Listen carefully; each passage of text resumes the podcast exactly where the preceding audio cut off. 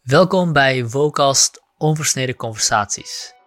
Ik ben Chad Roof en ik verzorg deze podcast volledig zelfstandig en onafhankelijk dankzij de steun van mijn supporters. Als jij ook met plezier luistert naar deze podcast en mij wil helpen om deze gesprekken te blijven voeren, kijk dan eens op www.vocast.live. Je kan vanaf 2 euro per maand een bijdrage leveren aan het instand houden van deze podcast en in ruil daarvoor ben je als eerste op de hoogte van aankomende gesprekken, kun je gasten en vragen voorstellen en nog veel meer voordelen die je op de website kan vinden. Of je kan een review achterlaten op jouw podcast-app, aflevering delen op je social media of gewoon deze podcast eens delen met een vriend of vriendin. Dat is dus www.vocast.live. Deze link vind je ook in de beschrijving van deze aflevering. En ik wil je alvast heel erg bedanken dat je mijn sales pitch tot het einde hebt beluisterd. En veel plezier met het luisteren naar dit gesprek.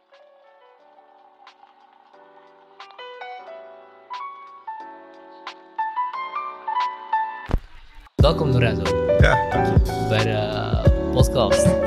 We gaan een podcast opnemen aan de aanleiding van een column die ik opgeschreven eh, geschreven had voor EW.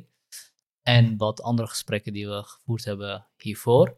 Ehm, zoals een echte filosoof betaamt, eh, las je die column en dacht je, ik ben het eens met de conclusie, maar niet op de- met, met de manier waarop je daarheen komt. Ja, ja, ja, en dat is dan af en toe toch belangrijk eh, eh, hoe het ergens eh, terechtkomt. Ja. Dus dat, verandert toch de insteek. Ja. Eh, ja, ik weet niet of je zelf wat over die conclusie wil zeggen, wat dat precies was. hè. Ik wil niet, niet woorden in jouw mond leggen wat dat betreft. Ja, nee, snap ik. Misschien nog leuk voor mensen om te weten wie je bent, voordat we er, erin gaan. Ja, ja, ja dus ik ben nou, Lorenzo Girardi. Hè. Ik ben filosoof. Ehm, academisch filosoof. Heb de laatste vijf, zes, zeven jaar in, in Ierland gewerkt. En ook in, eh, even kort in de VS. eh, ik in België gezeten. Ehm, en eh, ik ben actief ook zijdelings in ieder geval in verband met die filosofie met Vrij Links, politieke organisatie, waar jij ook bekend mee bent in ieder Ja. geval. Ehm, en, en ja, van daaruit probeer ik me af en toe tegen dingen aan te bemoeien, zeg maar. Zoals? nou ja, zoals hè, al- al- als ik dus een stuk langs zie komen, nou dan toevallig nu van iemand die ik ken, Ja, eh, waarbij ik toch eh, ja, wat, wat, wat op- en, en aanmerkingen heb. Ehm, gewoon wel, zoals je zei, in het huidige publieke debat, en het zal altijd wel geweest zijn, niet alleen nu, er, vliegt natuurlijk van alles om je oren, er wordt heel veel gezegd, veel claims gemaakt, veel, veel dingen op allerlei wijze onderbouwd. En ehm, het lijkt al altijd, ieder geval wat je dan echt in de media meekrijgt, lijkt redelijk simpel. Oh, hè, als, als filosoof weet je, niks is zo simpel als het lijkt. Mhm. En het is altijd wel interessant om te kijken wat, wat zijn de ideeën erachter, wat zijn de, eh, ja, klopt, klopt de argumentatie. Want, zoals, je zelf zei, ik was het met jouw conclusie wel eens, maar dan die weg daar naartoe, dat is ook nog wat waard.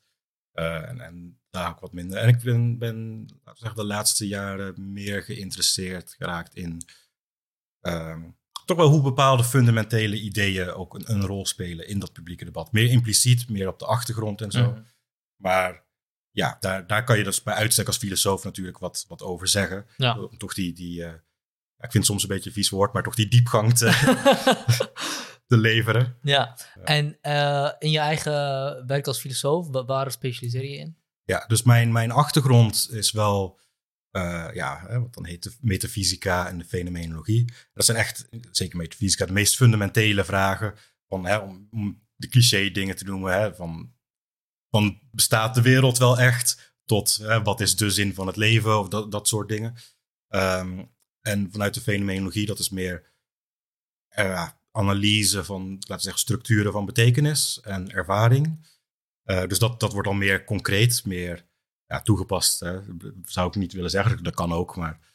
En ik ben dan eigenlijk van daaruit, van, van de meest abstracte eh, dingen, meer de maatschappelijke, politieke kant op gegaan. Ook met het idee ja, dat dus die, die grotere visies of, of ideeën die vaak op de achtergrond blijven, die zijn wel bepalend voor hoe we dingen denken en, Hm. en wat er gezegd wordt. En hè, als, je, als je ergens bij een, eh, een talkshow zit, eh, op publieke omroep of zo, dan heb je daar geen, geen tijd om daar allemaal eh, diep op in te gaan. Dan moet het allemaal in, in die soundbites en zo. Maar het is wel interessant om te zien dat hè, wat de meest nutteloze bezigheid lijkt. Die, die vragen over, Mhm. over hoe, hoe alles zich met alles verhoudt. Mhm.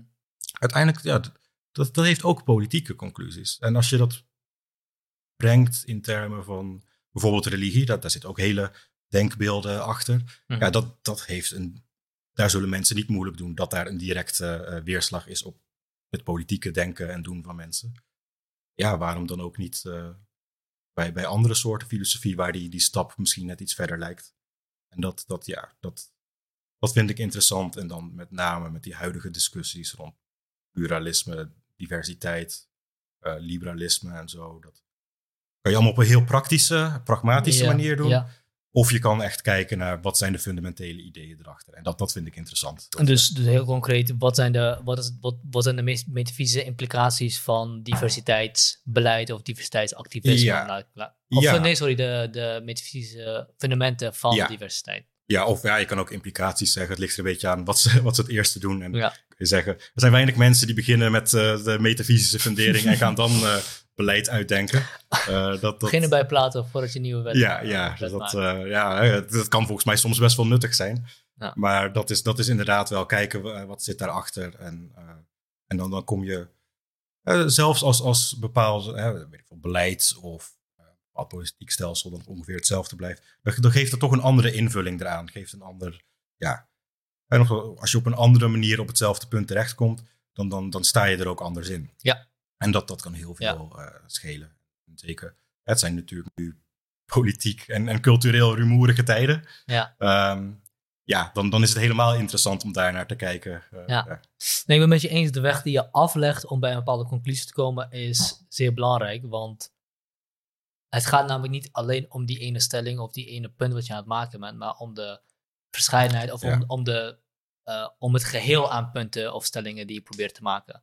En daarin kan bijvoorbeeld, of je, als je nou, laten we zeggen, eh, eh, eh, immigratie wil beperken vanuit xenofobische redenen of immigratie wil beperken vanuit economische redenen, Ja. dat is heel belangrijk. Ook al zijn ze in dat ene stuk hetzelfde, de wereldbeeld die daarachter zit is totaal verschillend. Dus Ja, precies. En dat is natuurlijk ook hè, in een land als Nederland, een soort van coalitieland, waar je altijd met, met meerdere visies te maken hebt. Ja, je, je kan prima beleid hebben dat dan vanuit verschillende visies benaderd wordt. Maar ik denk vooral wat je net zei, dat het, het geheel wordt tegenwoordig een beetje uit het oog verloren. Hm. Ehm, hoe, hoe alles ja, met elkaar samenhangt. En dan niet alleen in, in de vage filosofische alles met alles zin, maar ook gewoon qua beleid. Eh, en, en nu is het, er is nu heel veel druk vanuit allerlei kanten eh, om bepaalde eh, beleidsdingen eh, te doen en zo. Het, eh, dat is niet, gaat dan niet alleen om dat diversiteitsbeleid en, en, en dat soort dingen. Het gaat eigenlijk om, om alles nu. Omdat ze erachter zijn gekomen met, eh, om, om met het eh, eh, rapport van, van Remkes te spreken, niet alles kan. Eh, en heel lang lijkt het wel, in ieder geval in de politiek de afgelopen eh, ja, decennia, dat er is van alles gedaan en dat, dat ging wel aardig, maar het was geen samenhangend beleid. Er was geen fundamentele visie en zo. Mark Rutte die zegt zelf dat hij hè, een beetje wars is van, van visie en, en dat soort ideologie. daarvoor moet je naar de oogarts. Ja, ja, en dat, hè, en dat, dat klinkt natuurlijk leuk als hij dat zegt, maar Wat natuurlijk onzin is, ja. want de gebrek aan visie bestaat niet. Het is alleen wat voor soort, wat voor soort visie je hebt. Je hebt altijd een bepaald idee over hoe de wereld gerund zou moeten worden, wat niet empirisch per se. Ja, precies. En natuurlijk zeker bij, bij het soort van politiek dat, dat Mark Rutte bedrijft. Zelfs als dat meer impliciet is bij hem, eh, dat, dat zit er nog steeds en dat, dat heeft een invloed. En juist het doen alsof het allemaal zo voor de hand ligt en alsof het normaal is en haast een, een, een natuurkundige wetmatigheid. Ja. Eh, dat heb je in de economie niet, heb je in de politiek niet. Maar doen alsof dat wel zo is, ja, dan, dan is het eh, het, het, het klassieke, eh, wat Margaret Thatcher zei, there is no alternative. Hm. Dus ja, dat, dat is een soort van rechtvaardiging voor, voor wat sommige politici gewoon zelf willen. Maar ze doen alsof dat de enige mogelijkheid is. En als je meer een oog hebt voor die fundamenten en die aannames en, en dat geheel, dan, ja, dan ga je dus ook alternatieven zien. En dat is altijd wel, dat, dat is ook gewoon politiek handig en, en nodig soms. Als je, eh, als je er niet uitkomt met ja, wat er op het moment is en hè, de huidige politieke situatie, dan, ze komen er niet echt uit. Nee, Dus ja, nee ik denk dat we er nu nog, steeds- nog, nog verder ingezakt zijn. En eh, dat probleem van, die nood, van de ogenschijnlijk, ogenschijnlijk noodzakelijkheid van de beleidskeuzes die gemaakt worden, dat, ma dat vind ik best wel zorgwekkend. Even los van de inhoudelijke coronamaatregelen, Ja. Ehm, wordt er een- op een bepaalde manier gedaan alsof de maatregelen die genomen worden noodzakelijk zijn. Het moet zo gedaan worden, anders, terwijl er inderdaad gewoon heel veel andere alternatieve manieren zijn om ermee om te gaan. Ehm, en van beide kanten, hè, wordt er... eh, Ja, nee, maar Ja. dit is met, met alles. En het is een soort van ook eh, klassieke truc van het neoliberalisme. Gewoon inderdaad doen alsof dat het het enige is. En inderdaad alsof het een soort natuurkundige wetmatigheid is, terwijl het gewoon beleid is. Maar zelfs als bijvoorbeeld bij de coronabeleid, ik denk heel veel daarvan is wel noodzakelijk. mhm. Uh, het beleid is natuurlijk heel erg rommelig eh, bedacht en uitgevoerd en zo. Maar laten we even zeggen, ja, heel veel daarvan is noodzakelijk. Maar het blijft een politieke keuze. Mhm. En daar is natuurlijk heel veel kritiek eh, op geweest. En, en dat, dat is terecht. Eh, dat die verantwoordelijkheid, die politieke verantwoordelijkheid, wordt een beetje ontweken. Mhm. Doordat ze zeggen dat het noodzakelijk is. Dat het, ja, het, het, het RIVM of het OMT, het team van experts, die, die heeft dat besloten. En dat is gewoon hè, hoe virologisch, biologisch, eh, sociologisch in elkaar zit. Dus dit is de enige optie. Maar het is natuurlijk uiteindelijk, het zijn politici die erover beslissen. Ja. Eh, en het is hun verantwoordelijkheid. En zeker als je dan ziet dat ze doen alsof het een, een soort van pure technocratie is, alleen maar gebaseerd op die kennis. Terwijl die politici zelf ook af en toe keuzes maken die ingaan tegen het advies dat ze dan van die experts Ja. krijgen. Ja. Ja. dan gaat het helemaal wringen. Die, die, Wanneer het politiek eh, denken dat de politiek, dat politiek uitkomt om eh daar tegenin te gaan. Ja, ja, en dan hè, doen alsof het dus allemaal gebaseerd is op een soort van feitenbasis, echt kennis. Ja. Eh, en terwijl daar, dat zijn ook gewoon politieke keuzes en dat, daar moeten ze voor uitkomen. En dat, dat, dat, dat is hun baan. En dat gebeurt nu wat minder. En dat, dat technocratische, dat is, dat, er, dat is er al wel heel lang ingeslopen bij de politiek. Ehm, ja, dat, dat is ook een zorgelijke ontwikkeling.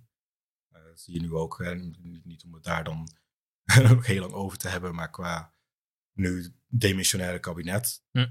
doet ook van alles en nog wat zonder een, goede, eh, laten we zeggen, democratische fundering. Gewoon dat ze demissionair zijn, dan, dan niet op corona, maar alsnog dat ja, je ziet dat ze uiteindelijk gewoon hun eigen gang gaan. Ja, er, is niet, er, is ook, er zijn ook niet echt regels die bepalen wat een demissionair kabinet wel en niet kan doen. Ja, Volgens mij. Ik, niet dat ik weet. tenminste. Ja, soort, soort van. Het is uiteindelijk, want het is, hè, dat is ook gewoon hoe stel, het stelsel in elkaar zit. Als je een meerderheid hebt in de Tweede Kamer, dan, dan prima. En nu het demissionaire kabinet is een soort van ze kunnen rekenen op, op hè, de steun van een- een meerderheid in de Kamer. eh, Ja. Om alsnog hun ding te kunnen doen, zelfs als er mensen zijn die hebben iets. Niet te lang, maar nu is het noodzakelijk voor corona. En dat is dan met corona niet alleen de coalitie, maar ook een aantal andere partijen hebben gezegd daar mogen jullie je ding nog doen. Ik weet, ik weet niet hoe het precies eh, rechtsstatelijk zit, maar in principe, eh, ja, voor, een wet of beleid, je hebt gewoon een meerderheid van de Tweede Kamer nodig. En wat, wat voor status eh, het kabinet dan heeft, maakt niet veel uit. Zij ze eigenlijk gewoon qua, qua grondwet en politiek stelsel. En dat, dat werkt in de praktijk niet zo, maar qua grondwet en politiek stelsel is het gewoon zo.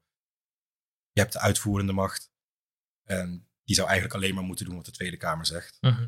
Ehm, en die kan natuurlijk ook zelf met beleid komen en zo. Maar in Nederland is dat dualisme zo erg vervaagd.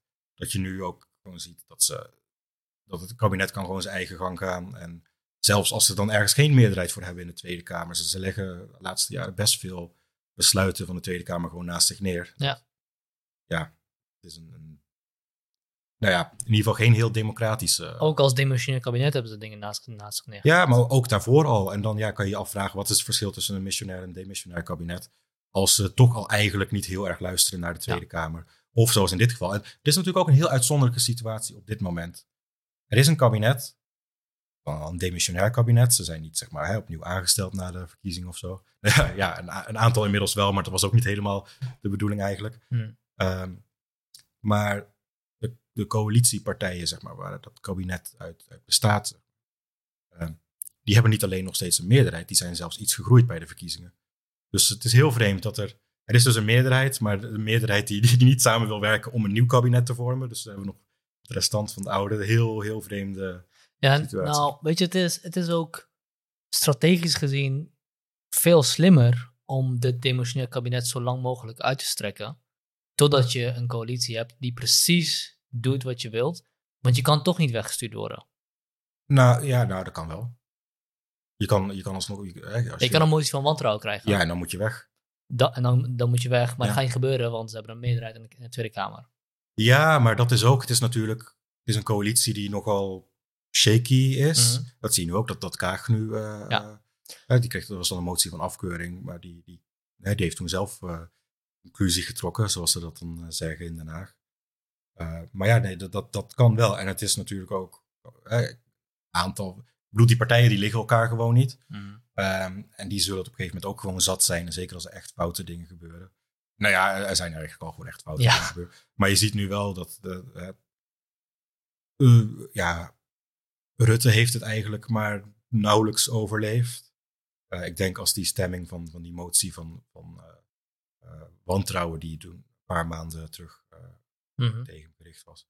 Die nu zou plaatsvinden, is volgens mij een heel ander verhaal. Ja. Ook Ja, nu, dat- hè? Ja. En, en Kaag heeft wat dat betreft nu een... eh, De ChristenUnie is natuurlijk nu al niet meer eh, heel erg eh, ja, die zijn niet heel erg happig om... eh, al om eh, Rutte te steunen, inderdaad. Nee. Maar Kaag die heeft het nu volgens mij eigenlijk wel heel slim gespeeld. Eh, of of ja, ook, misschien ook uit, uit noodzaak qua omstandigheden. Die, eh, ja, die zit nu niet meer in het kabinet, wel nog in de Tweede Kamer als fractievoorzitter. Die kan er nu harder eh, eh, ingaan. Ehm, die kan nu ook, heel toevallig is dit allemaal net voor de algemene beschouwingen en, en zo. Ja. Die kan daar dus meer een, een eigen geluid laten horen. Die is niet meer gebonden aan, die heeft niet meer Rutte als, als een blok aan haar been, dat ze, omdat ze nog in hetzelfde kabinet zitten. Mm. Ehm, daar, ja, daar kan ze. Ik weet niet of ze er echt politiek gewin uit gaat halen, maar kan ze, nu kan ze wel meer haar eigen lijn trekken. Ja, ze is nu wel wat vrij inderdaad. Ja. Maar ik, ik, ik, ik denk niet dat, dat dit haar spel was. Ik denk dat ze eigenlijk gewoon haar hand overspeeld heeft Ja. door Rutte eh, daadwerkelijk te bekritiseren. En dat iemand van het kabinet of eh, geleerd daaraan die stukken gelekt heeft.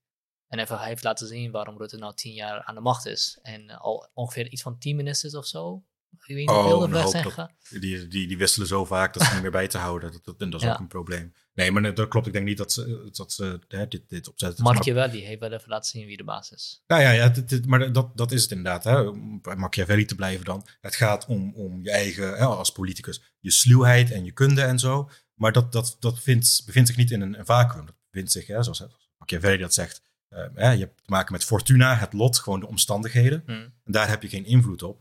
Maar hoe je daarop inspeelt, wel. Dus dat ze, ja, hè, Kaag zat niet te wachten op die, die motie van afkeuring. Maar ja, ze kan er nu eventueel gebruik van maken.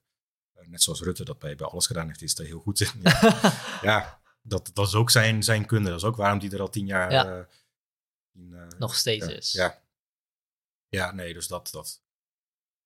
Ja, hoe dat verder af gaat lopen, dat, dat weet niemand natuurlijk. Ehm, ja, wat dat betreft, we zullen zien. Maar het zegt ook wel wat over politieke klimaat in Nederland op dit moment. En dat zat er lang aan te komen, een situatie als dit, dat er geen coalitie meer te vormen is. En ook daarbij dus, ehm, veel van die partijen hadden nauwelijks nog echt een ideologische visie. Mhm. Ehm, of dat, dat werd wel heel erg verwaterd. Eh, VVD, dat is gewoon neoliberaal, maar dat, dat, ja, hè, die doen dan alsof dat geen ideologie is. Eh, maar ja, PvdA, die had, eh, en, en alle, alle sociaal-democratische bewegingen, die hebben hun ideologische veren afgeworpen eh, al een aantal decennia. Eh, ja, CDA, is, is dat nog heel erg christendemocratisch? Of ja, waar, waar zijn die mee bezig? Behalve gewoon eh, regeren, wanneer dat uitkomt. Dan. En dan zit je nu dus met al die nieuwe kleinere partijen die enigszins door kunnen breken omdat die wel een ideologische visie hebben. En ook hè, hoe radicaler, hoe beter. Of dat nou Forum is of bijeen. Eh, ook, ja, ook, ook een partij als, als SGP, die zullen nooit heel groot worden, maar die hebben een duidelijke visie en mensen waarderen eh, het ook. Dus Ja. er is een soort van ideologische leegte in de Nederlandse politiek. Niet alleen in de Nederlandse, maar ook in de Nederlandse politiek. Waar nu eh, ja, een aantal dus nieuwe partijen baat bij hebben. Omdat die gewoon wel, wel iets van een idee hebben van ja, hoe dingen dus met elkaar samen moeten hangen. Niet alleen maar incidentenpolitiek, maar gewoon iets hebben van ja, ook, ook een echt een ideologische fundering van waaruit ze verder gaan. Dat zie je heel duidelijk bij, bij, bij één. eh, ja, Forum, dat, dat, eh, ik, ik- geen idee waar die mee bezig zijn. Maar die ja, hadden- die hebben wel, tenminste, die doen wel al dat ze een heel duidelijk ideologische basis hebben. En met een duidelijk beeld van welke toekomst ze willen nastreven. Dat natuurlijk gewoon volledig geschift is. Ja, maar ja, die wisselen ook de hele tijd. Om, om, om, Klopt. dan, om dan, ja, dan komen we misschien toch ook een beetje bij dat, dat thema van postmodernisme en zo. En, Die, aan de ene kant, die, die, ze, zijn, ze, ze hebben aan de ene kant een heel harde lijn. Aan de andere kant, ze, ze, ze wisselen de hele tijd. Aan de ene kant zijn ze echt een hardcore verlichtingsfanatici. Mhm. Ehm, dan is het ineens al de nadruk op, op hè, de, de judeo-christelijke of gewoon bij hun christelijke waarden en alles. En dat, ja, hè, dat, dat kan je aan elkaar koppelen en een beetje verbinden en zo, maar dat, dat ligt niet voor iedereen even voor de hand. Eh, er zijn toch heel erg verschillende dingen. En ja, die. die maar goed, die, die zijn ook op dit moment eh, eh, gewoon uit op macht. Volgens mij heeft Baudet dat ook een paar keer expliciet gezegd. Dat, eh, Ja, hij had een tijd geleden iets, iets gepubliceerd op zijn, op de website waarin hij aangaf dat eigenlijk het doel van Forum, of in ieder geval zijn doel, in discussies voeren niks anders is dan ophef veroorzaken. Want je kan in het stelsel of whatever kun je geen inhoudelijke discussie voeren, alles is kapot ge, ja. ges- vastgespijkerd. Maar hij, Hij heeft een punt. wel, hij heeft een sterk punt. Ja. En, en, en zijn, zijn doel is nu eigenlijk puur en alleen maar ophef zaaien en, eh, en, eh, en mensen Ja. de les lezen. En ik, ik ga er nu een ontzettende Godwin eh in gooien. Ik zat toevallig vanochtend wat van, van Carl Smit te lezen. Hm. Politiek filosoof, Duits politiek, politiek denker, rechter. En ook maar in ja, begin van de 20e eeuw, ja, jaren 20, eh schreef hij veel. En ook jaren 30 onder het nazi-regime. Maar ik zat dus te lezen en ik had wel eh, iets dat hij in 1923, 1926 eh, geschreven had. Mhm. En er was gewoon één pagina waarin hij een soort van opsomde wat er mis was, wat mis was in die tijd, in de Weimarrepubliek, die, die politiek nogal instabiel. Maar hij beschreef wat er mis was met het, wat hij dan het parlementarisme noemt, Mhm. parlementaire vorm van democratie.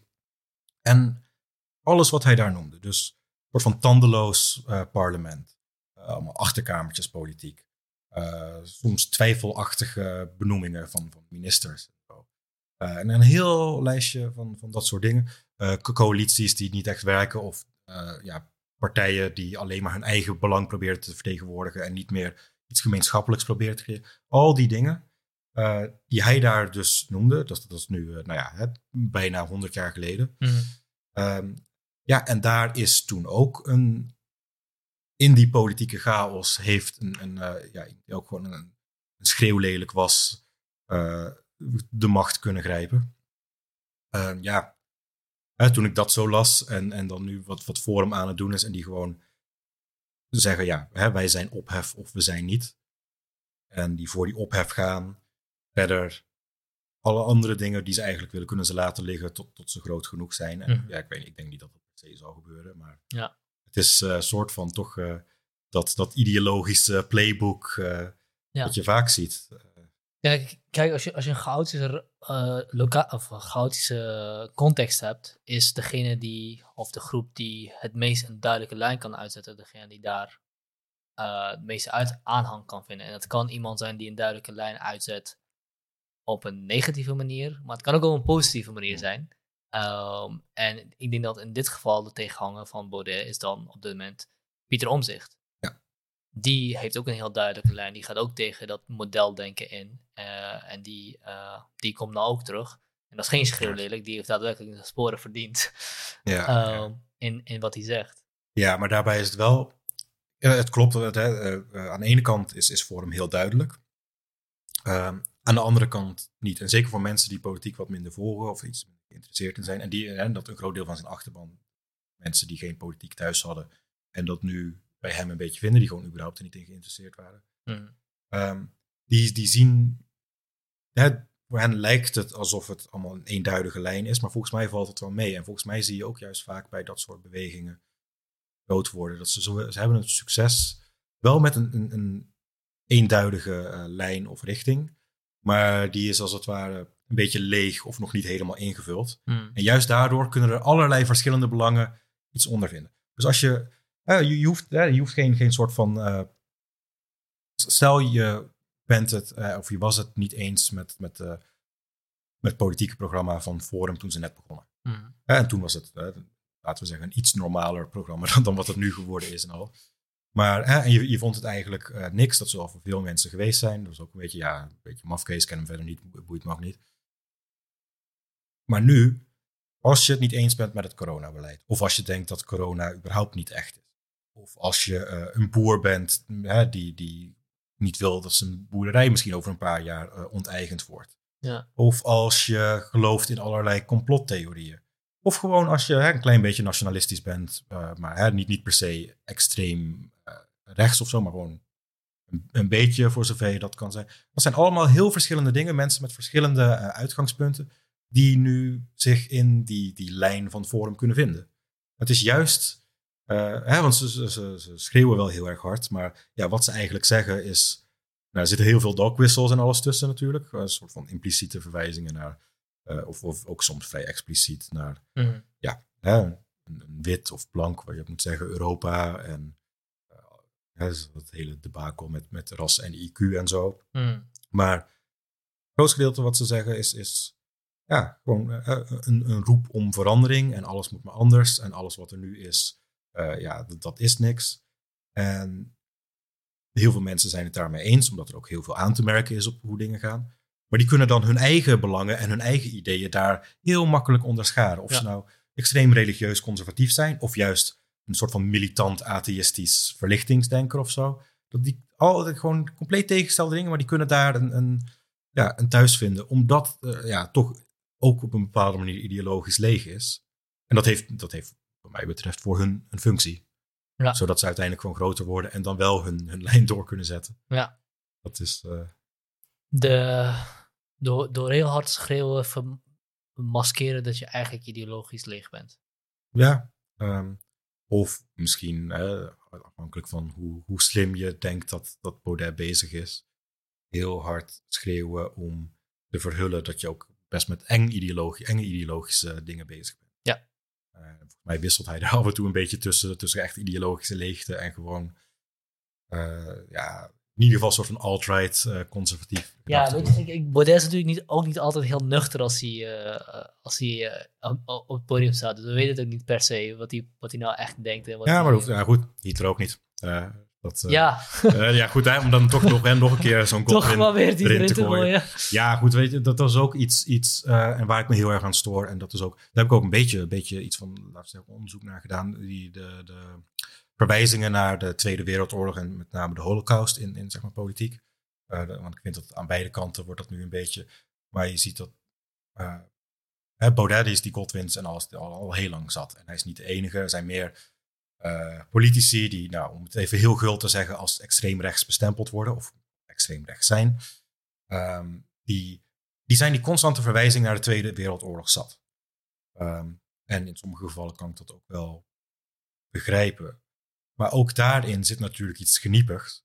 Want ze kunnen, ja, daarmee maken ze toch een, een, een kritiek onschadelijk waar, ja, die, die misschien wel terecht is. Dat ze Mhm. toch wel redelijk de nationaal-socialistische kant op gaan. Of, of een soort van eh, nationalistisch neoliberaal in, in het geval van eh Baudet. Dat, dat is, ehm, als je kijkt naar hoe dat gebruikt wordt. eh, de- Nou ja, dit, dit gaat natuurlijk weer terug op dat, op dat vraag van wat is de weg ernaartoe, weet je wel? Ja. Je kan natuurlijk een vergelijking maken tussen de situatie van nu en de Tweede Wereldoorlog of tussen Baudet en, en Hitler om wat, wat factoren te laten zien van hey, deze dingen komen over- komen overeen. Of je kan het gebruiken om te zeggen, kijk, Hitler had ook een week veel, stond ook eh, niet nuchter op het podium, dus Ja. klaar, basta, doei. Ja. dat- dus dat- dat is de vraag inderdaad altijd. Wat is iemand aan het doen? Is die gewoon een vergelijking aan het trekken en, en daarmee is het klaar voor diegene? Of is die daadwerkelijk aan het kijken wat de overeenkomsten zijn Ja. tussen een bepaalde situatie?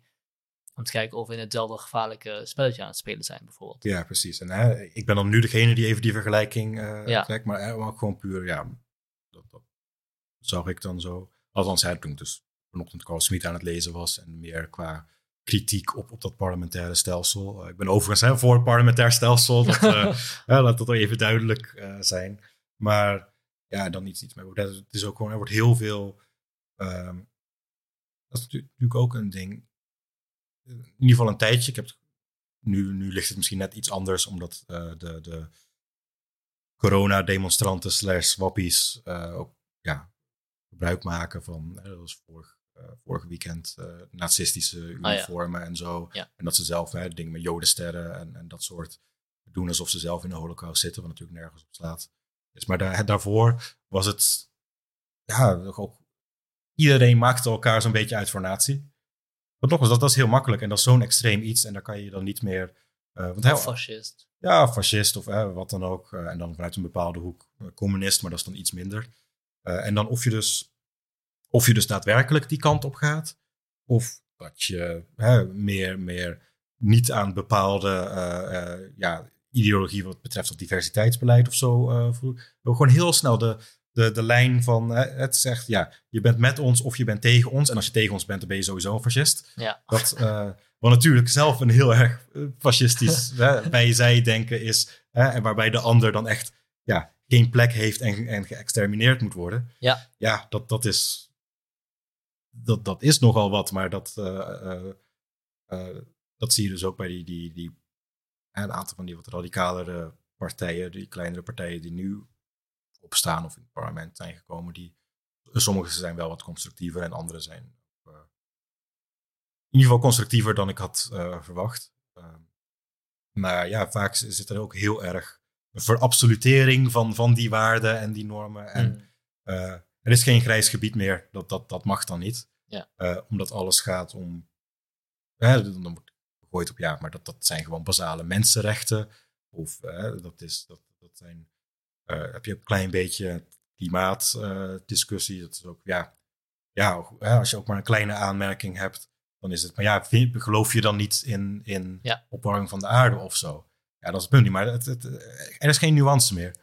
Um, en dat, ja, dat is schadelijk. Dat is voor, voor alles en iedereen schadelijk. Ja.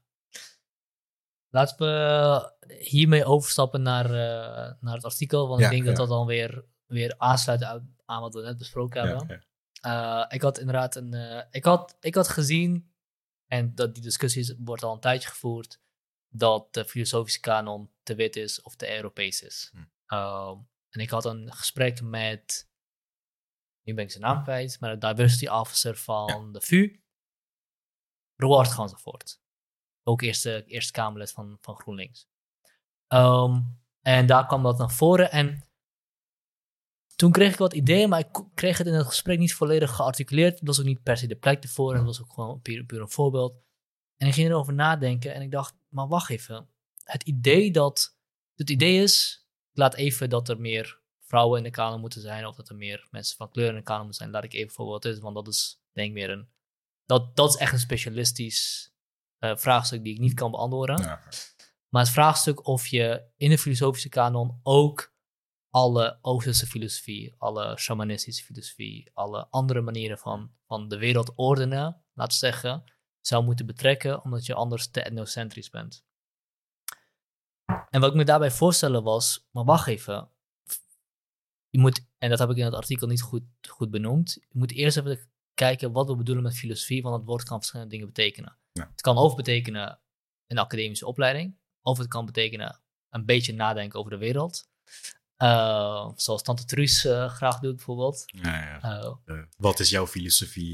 ja, wat is jouw filosofie of onze bedrijfsfilosofie, dat soort dingen. En ik denk dat als je het over de filosofische kanon hebt, dat je het ook niet over alle soorten en manieren van de wereldorde het hebt. En als je zegt dat de filosofische kanon alle vormen van de wereldorde in zichzelf moet betrekken, dan blaas je dat term eigenlijk op. En wat mij betreft moet die term be beperkt worden naar, uh, uh, naar iets anders. En het voorstel wat ik daarin doe, is dat dat begint bij de Grieken en dat dat door een niet vanwege een uh, noodzakelijk iets, maar vanwege Hmm. een contingent historisch gegeven waarin die mensen op elkaar reageren. Dus kan reageren op iemand, Hume, kan reageren op Hume, Hume reageren op iemand anders. Ik weet even niet precies wie. En dat is een, verschillende. ja, dat, is een, dat is een ontwikkeling die, die, uh, die lokaal is, die, uh, waarbij de denkers met elkaar in discussie zijn en dat ze een eigen levens gaan leiden. En wat mij betreft, als je filosofie gaat studeren, ben je die lijn aan het Ja. bestuderen.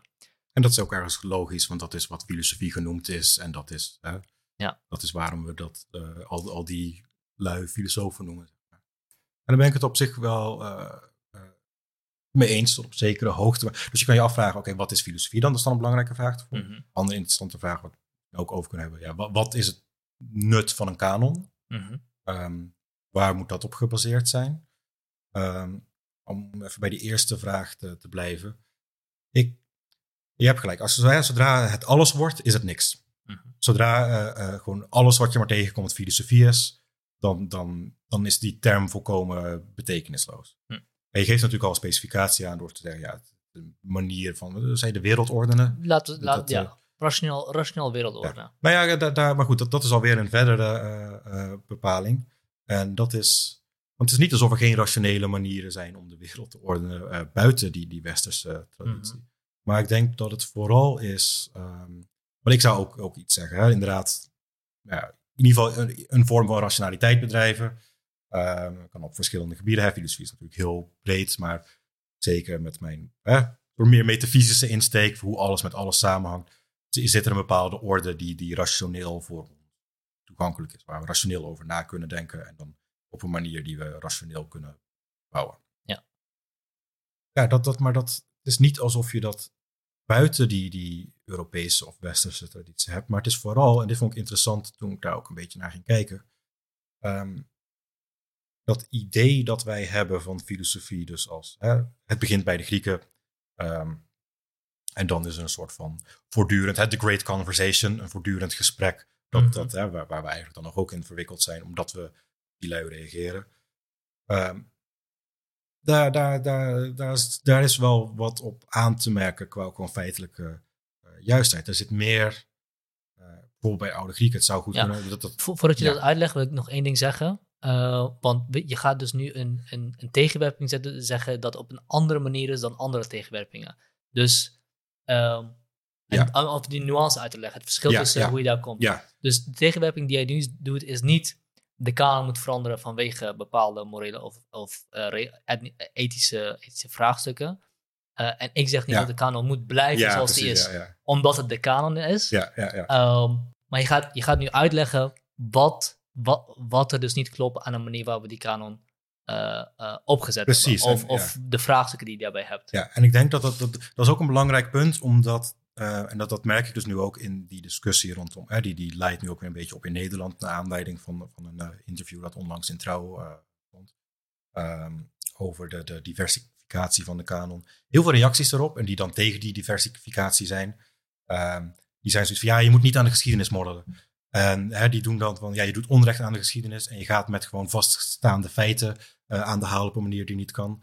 En ja, maar goed, als je dus gewoon naar die feiten gaat kijken dan, dan is er ook wel wat aan te merken inderdaad op hoe die kanon vastgesteld is. Ja. En dus dat, hè, om, om even, want hè, dat, dat, dat ja, stond dan in, in jouw stuk en hè, daar, dus alles over te nuanceren, maar dat was hetgene wat mij een beetje triggerde, uh, omdat ik daar zelf wat naar gekeken heb, dat dat idee van filosofie begint bij de oude Grieken.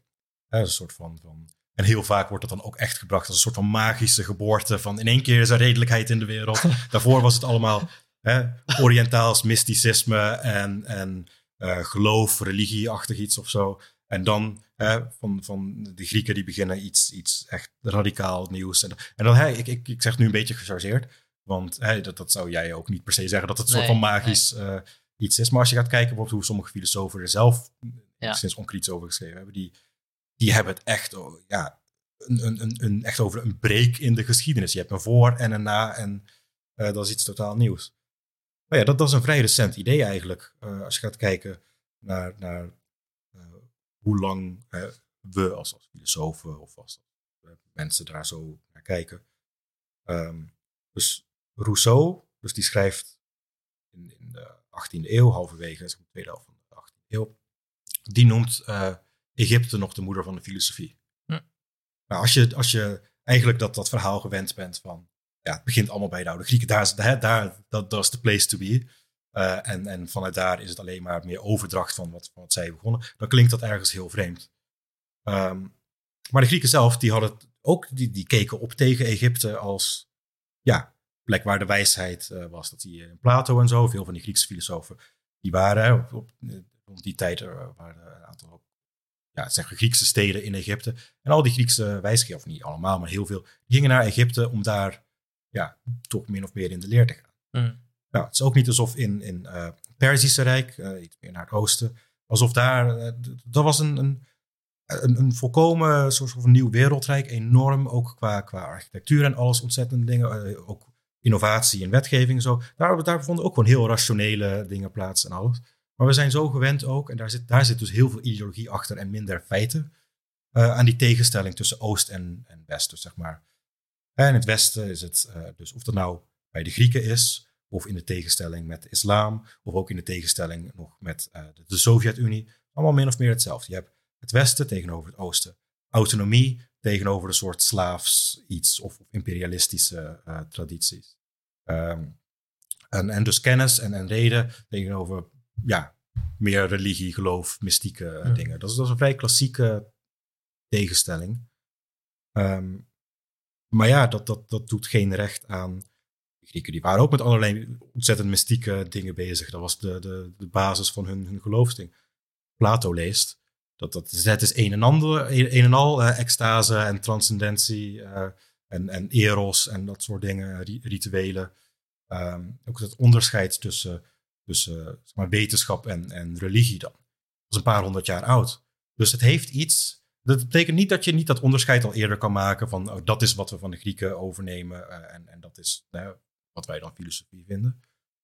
Uh, maar dat doet ook geen recht aan hoe veel van die filosofen dat zelf zagen. Hmm. En dan om dat voorbeeld uh, van dat Rousseau zelf nog in halverwege de 18e eeuw Egypte de moeder van de filosofie noemde.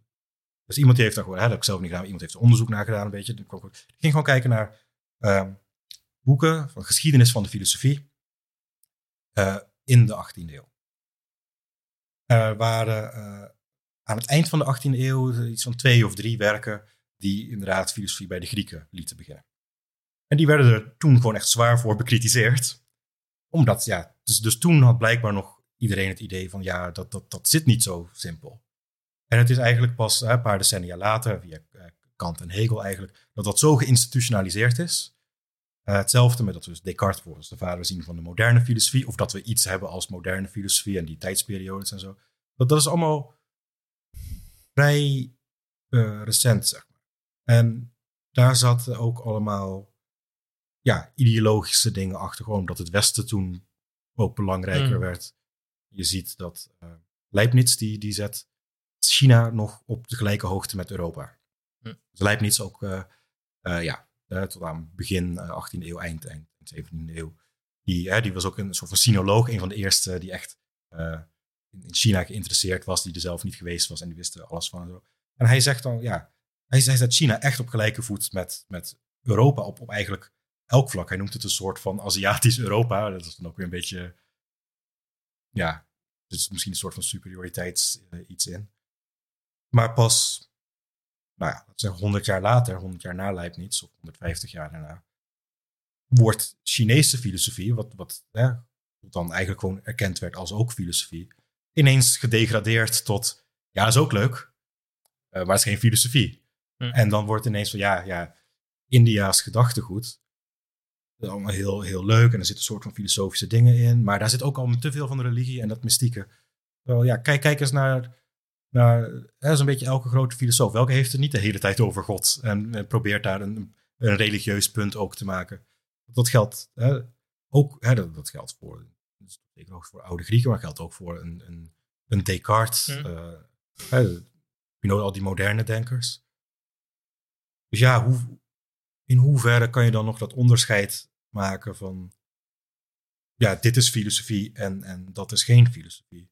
Uh, dat criterium, dat, dat kan je hanteren. Want je kan, hè, je kan doen wat je wil. Je kan ook zeggen, filosofie is alleen maar hè, wat, wat binnen deze grenzen uh, gedaan wordt. Dat, hè, dat is een arbitrair uh, criterium. Ja. Ja, dat kan je gewoon doen. Maar je, ik denk dat je je af moet vragen, hoe zinnig is het? En ook um, een beetje, waarom, waarom zou je?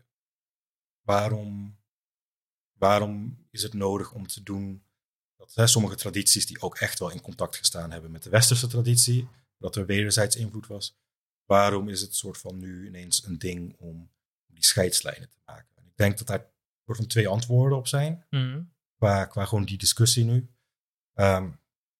Eén is dat er nu dus die, ja, die voorstellen voor, voor diversiteit zijn en alles. Uh, er moet meer niet-westers en alles in. En daar, daar kan je van alles van vinden.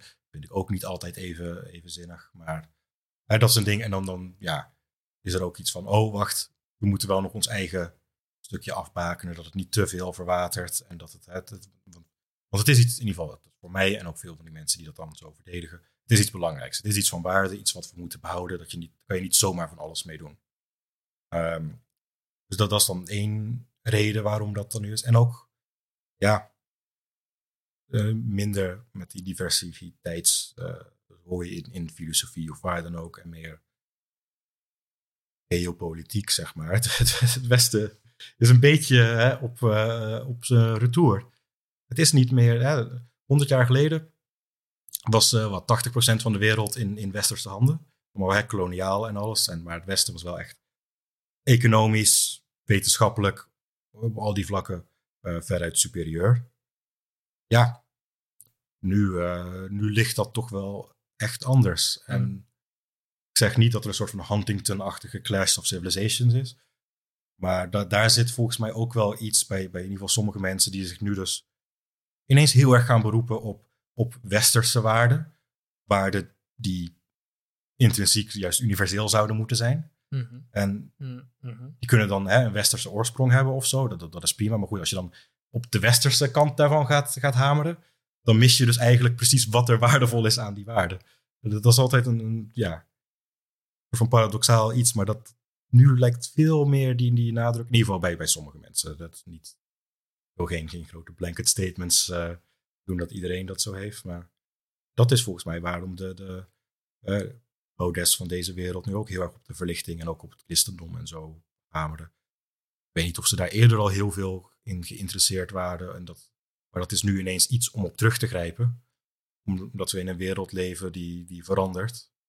En daar, daar reageren mensen op. Dat snap ik ook wel. Het is geen heel vreemd gebeuren. Maar of je dan. Uh, of dat een, goed, een goede tegenreactie is. als het bijvoorbeeld gaat om die diversificatie van de kanon van filosofie. Uh, ja, dat weet ik niet. Dat, dat, dat soms daar zit een, om een, bepaalde, een bepaald ideologisch verhaal tegen te gaan, gaan mensen juist een soort van blind een, een ander ideologisch verhaal volgen. Uh, ja. Wat je eigenlijk zegt is uh, het idee dat, even kort samengevat als het lukt, het idee dat de kanon moet veranderen om, om diverser te worden, is niet heel erg vruchtbaar. Maar het idee dat de kanon ehm, inherent westers is, is... Zou moeten zijn. Zou moeten zijn, is empirisch en geschiedkundig discutabel. Ja, in ieder geval hè, binnen bepaalde grenzen hè, natuurlijk. Maar het is ook... En ik, ik, eh, ik heb geen probleem met diversificatie van de kanon. Ja. Het is natuurlijk wel ook gewoon... Hè, op een gegeven moment... Je, kan niet aan de ideeën die sommige mensen ervan willen hebben voldoen, omdat het historisch niet lukt. Er zijn natuurlijk vrouwelijke filosofen geweest, maar dat is veruit de minderheid vergeleken met, met ja, hè, toch 2500 uh, jaar van uh, een, hè, een, een, soort van mannelijke dominantie, gewoon maatschappelijk überhaupt gezien. En, en, een vrouwelijke onderdrukking. Ja, en, en ja, het is niet vreemd wat dat betreft dat er uh, minder vrouwen te vinden zijn in die geschiedenis. Ze zijn er wel en dan moet je dan ook naar kijken. Of, ik, bedoel, ik vind waarheid of, of, moraliteit of iets waardevols, die moet je gewoon hè, vinden waar je het vinden kan. En waar het vandaan komt, dat, dat, dus voor mij, dat is volgens, volgens mij onderdeel van zeg maar mijn definitie van filosofie dan. En of dat dan uit Azië komt, of ergens uit Duitsland, of uit Zuid-Amerika, of, of je het. Hè, nou, ik ben, ik ben niet bepaald gelovig, maar of je het bij wijze van spreken in de Bijbel moet vinden. Als je, als je daar iets in kan vinden en daar dan op een rationele manier mee aan de slag kan gaan, dan, dan, dan vind ik dat prima. En dat hoeft niet gebonden te zijn. Het is juist uh, deels een religieuze ontwikkeling geweest, maar ook deels uh, waar, waardoor filosofie zo ja, meer wijdverbreid kon worden. Omdat het een gebruik was dat uh, niet meer gebonden was aan één plek en één volk. Mm. En het waren ideeën die, die, uh, ja, die, die iedereen zeg maar, in principe zich toe zou kunnen eigen. Um, dus ja, dan, dus, net zoals ze zeggen, ja, universele mensenrechten zijn, zijn typisch westers. Daar zit een bepaalde spanning tussen de empirische oorsprong en, en de, de ja, laten we het ideële inhoud van, van die rechten noemen. hetzelfde is misschien met... Nog één keer, nog één keer? Ja, dus een soort van spanning. We hebben, als we hebben over universele mensenrechten. Mhm. Een spanning tussen de empirische oorsprong en de, de ideële inhoud. Dus Inhoud, wat wil- ja. ja. ja, ja, Wat wil dat zeggen? Eh, al, alles heeft een empirische oorsprong. Op een bepaald punt in de geschiedenis komen mensen met die ideeën en dat is allemaal eh, contingent, relatief. Dat is dan in, in laten we zeggen, Frankrijk eh, tijdens de verlichting. Ehm, maar dat zijn ideeën die ontspringen eigenlijk aan die empirische, historische bepaaldheid, omdat ze juist met het idee komen. Nee, iedereen is gelijk. Iedereen heeft mensenrechten.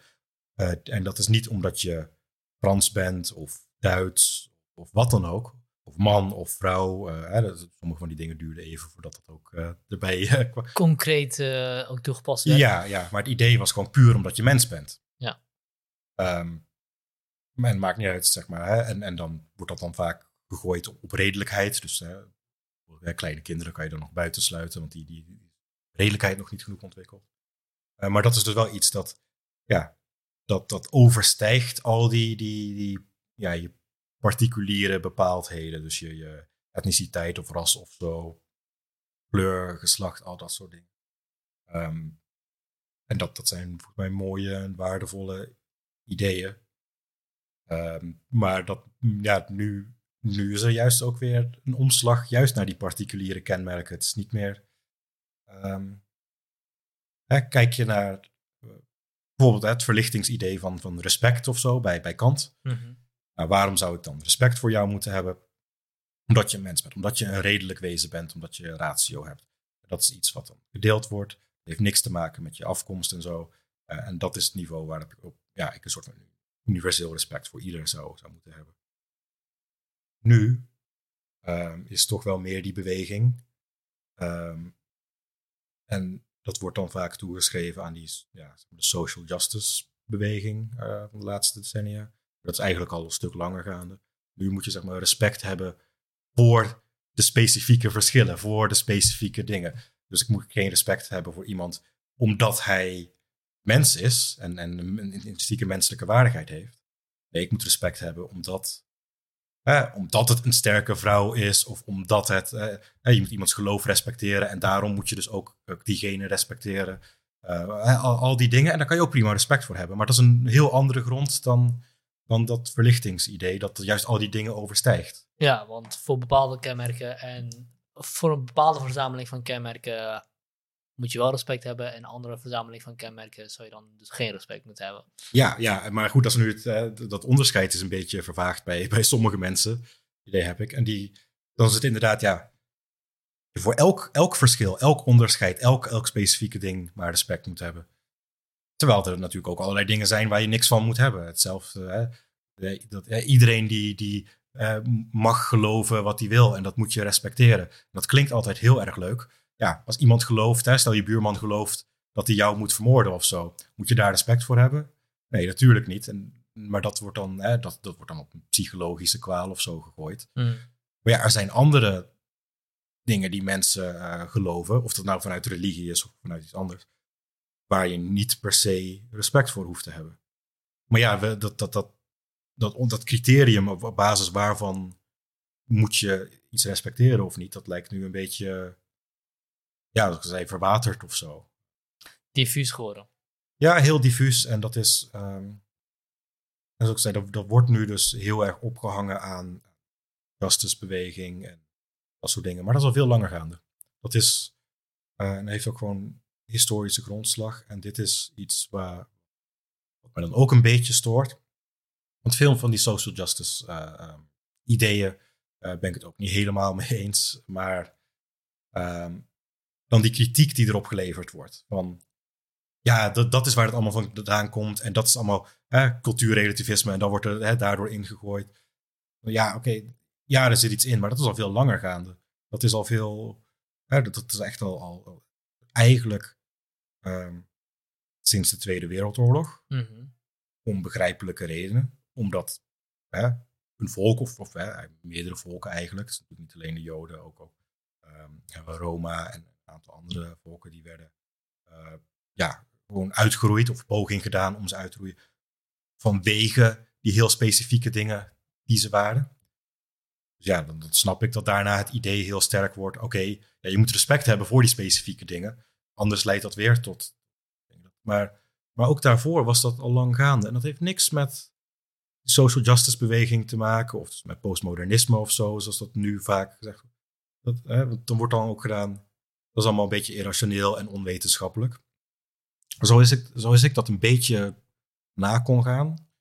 Ehm, is dat een, een soort van wetenschappelijk onderbouwd iets van met name, uh, uh, laten zeggen, antropologie, culturele antropologie in, in de eerste helft van de, de 20e eeuw. Ook al ook in de 19e eeuw heb je dan een beetje, maar die dan, die zijn dus, hè, die komen dus echt vanuit toch best wel dicht uh, de verlichting, staat dan die culturele antropologie en zo.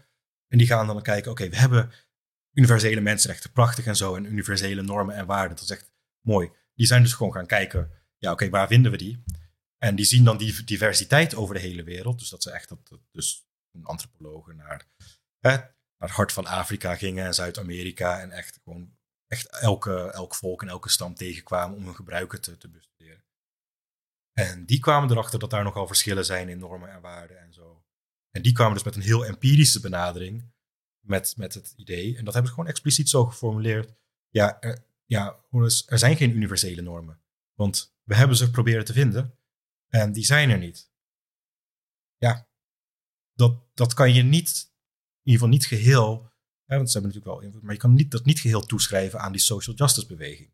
Of aan, ja, dat is allemaal postmodernistisch cultuurrelativisme, want dit is voor dat postmodernisme een ding was. Mm um, dus, en dat is dus, ja, dus wat ik al zei ook bij de andere, bij veel van die discussies, dan gaat het over diversificatie van uh, filosofie, of het kanon van de filosofie, of over uh, bepaalde verlichtingsidealen uh, en alles.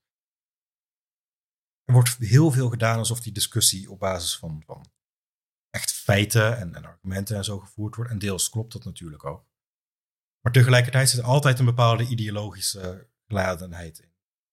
Um, waardoor ja, mensen bepaalde uh, veranderingen bijvoorbeeld wel toeschrijven aan, aan die social justice beweging nu. En die zijn natuurlijk ook prominent en heeft invloed.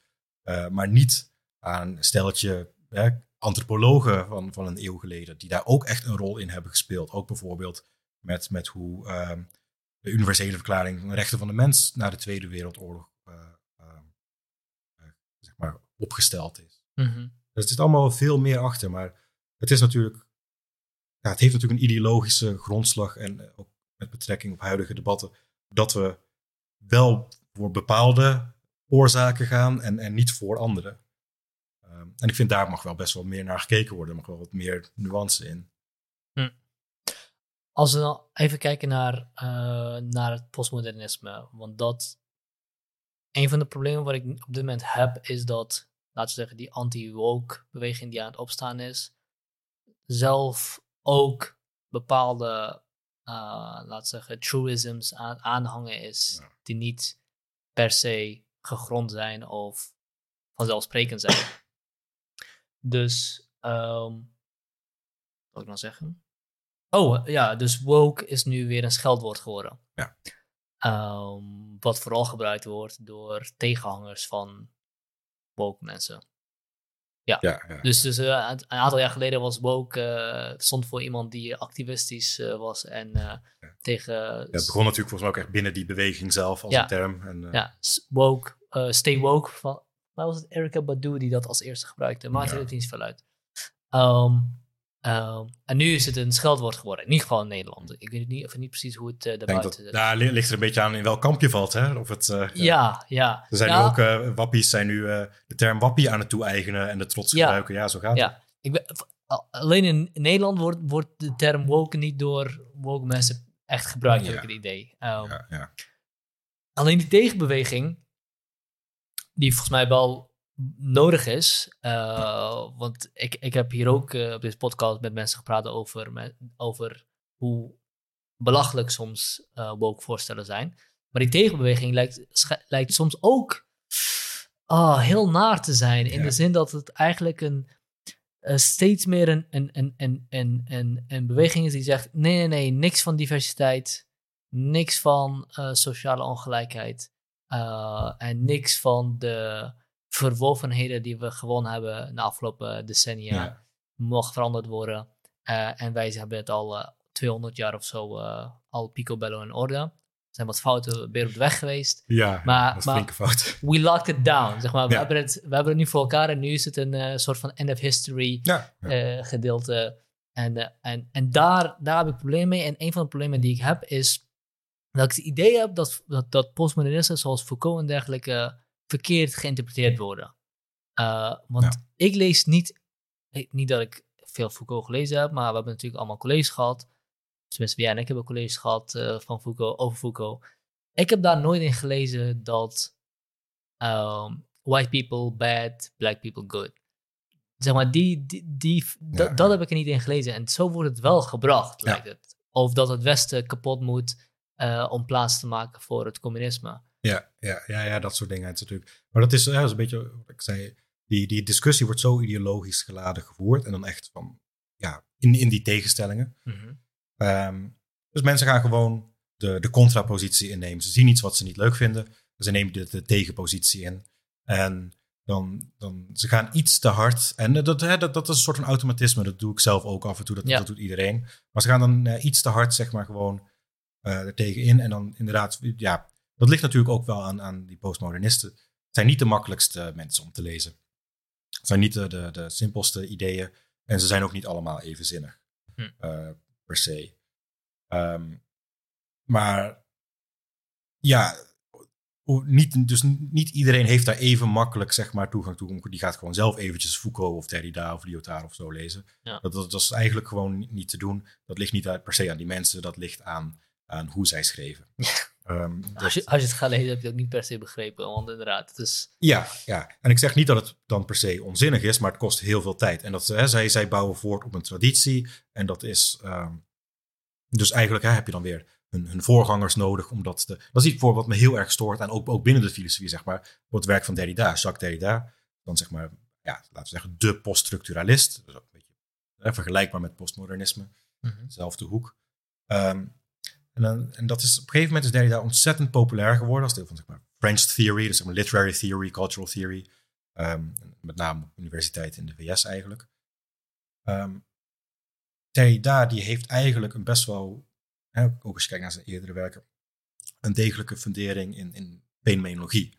Eh, dus dus hè, mijn, mijn tak van sport, analyses van, van betekenis, ervaring, zeg maar.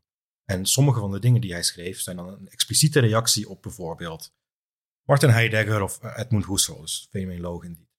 Die kan je eigenlijk niet begrijpen zonder dat je dus die andere werken, die ook op zich al moeilijk genoeg zijn eh, te begrijpen. Maar ja, daar gaan dan andere mensen mee, mee aan de haal. En je kan ook niet van iedereen verwachten dat ze dan. want dan om, om Heidegger te begrijpen, moet je dan ook weer anderen begrijpen. En dat, er zit ergens een, een grens aan.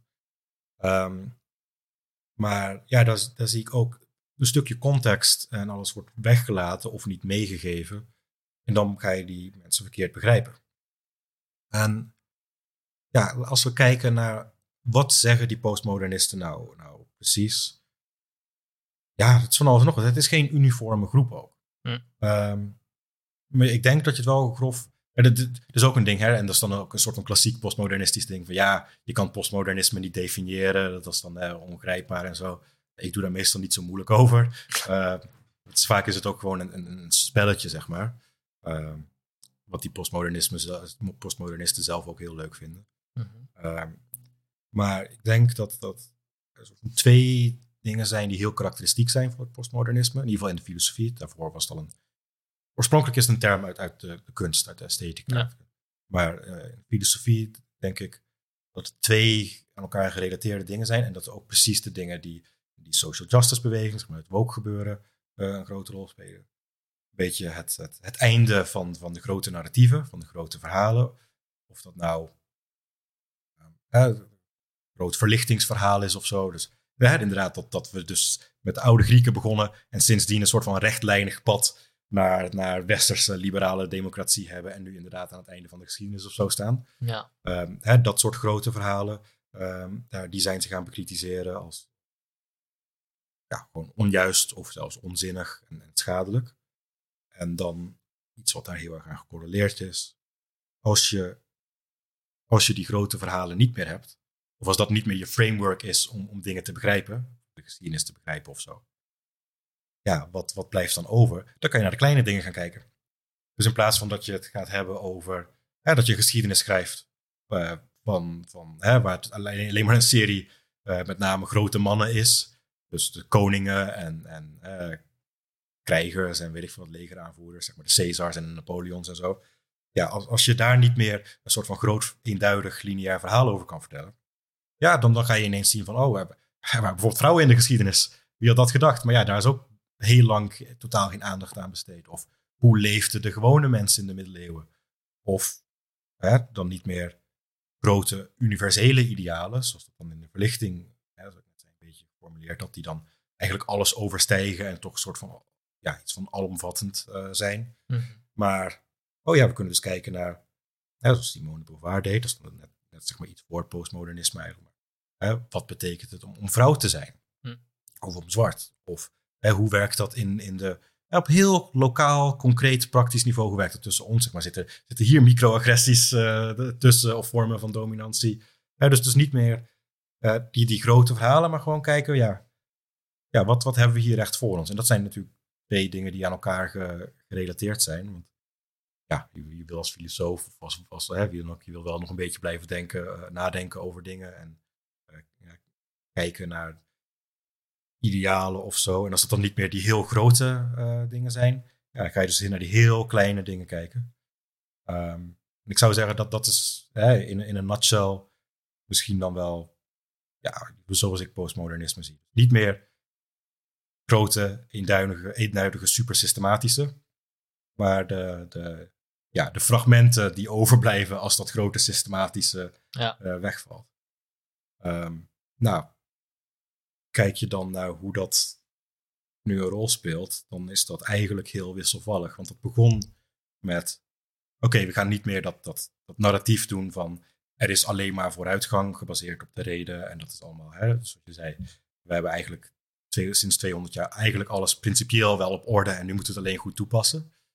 Um, maar je ziet uh, nu dat ze eigenlijk, dat is iets heel van anti-postmodernistisch eigenlijk. Uh, ze zetten er nieuwe grote verhalen voor in de plek, omdat die zijn ook gewoon.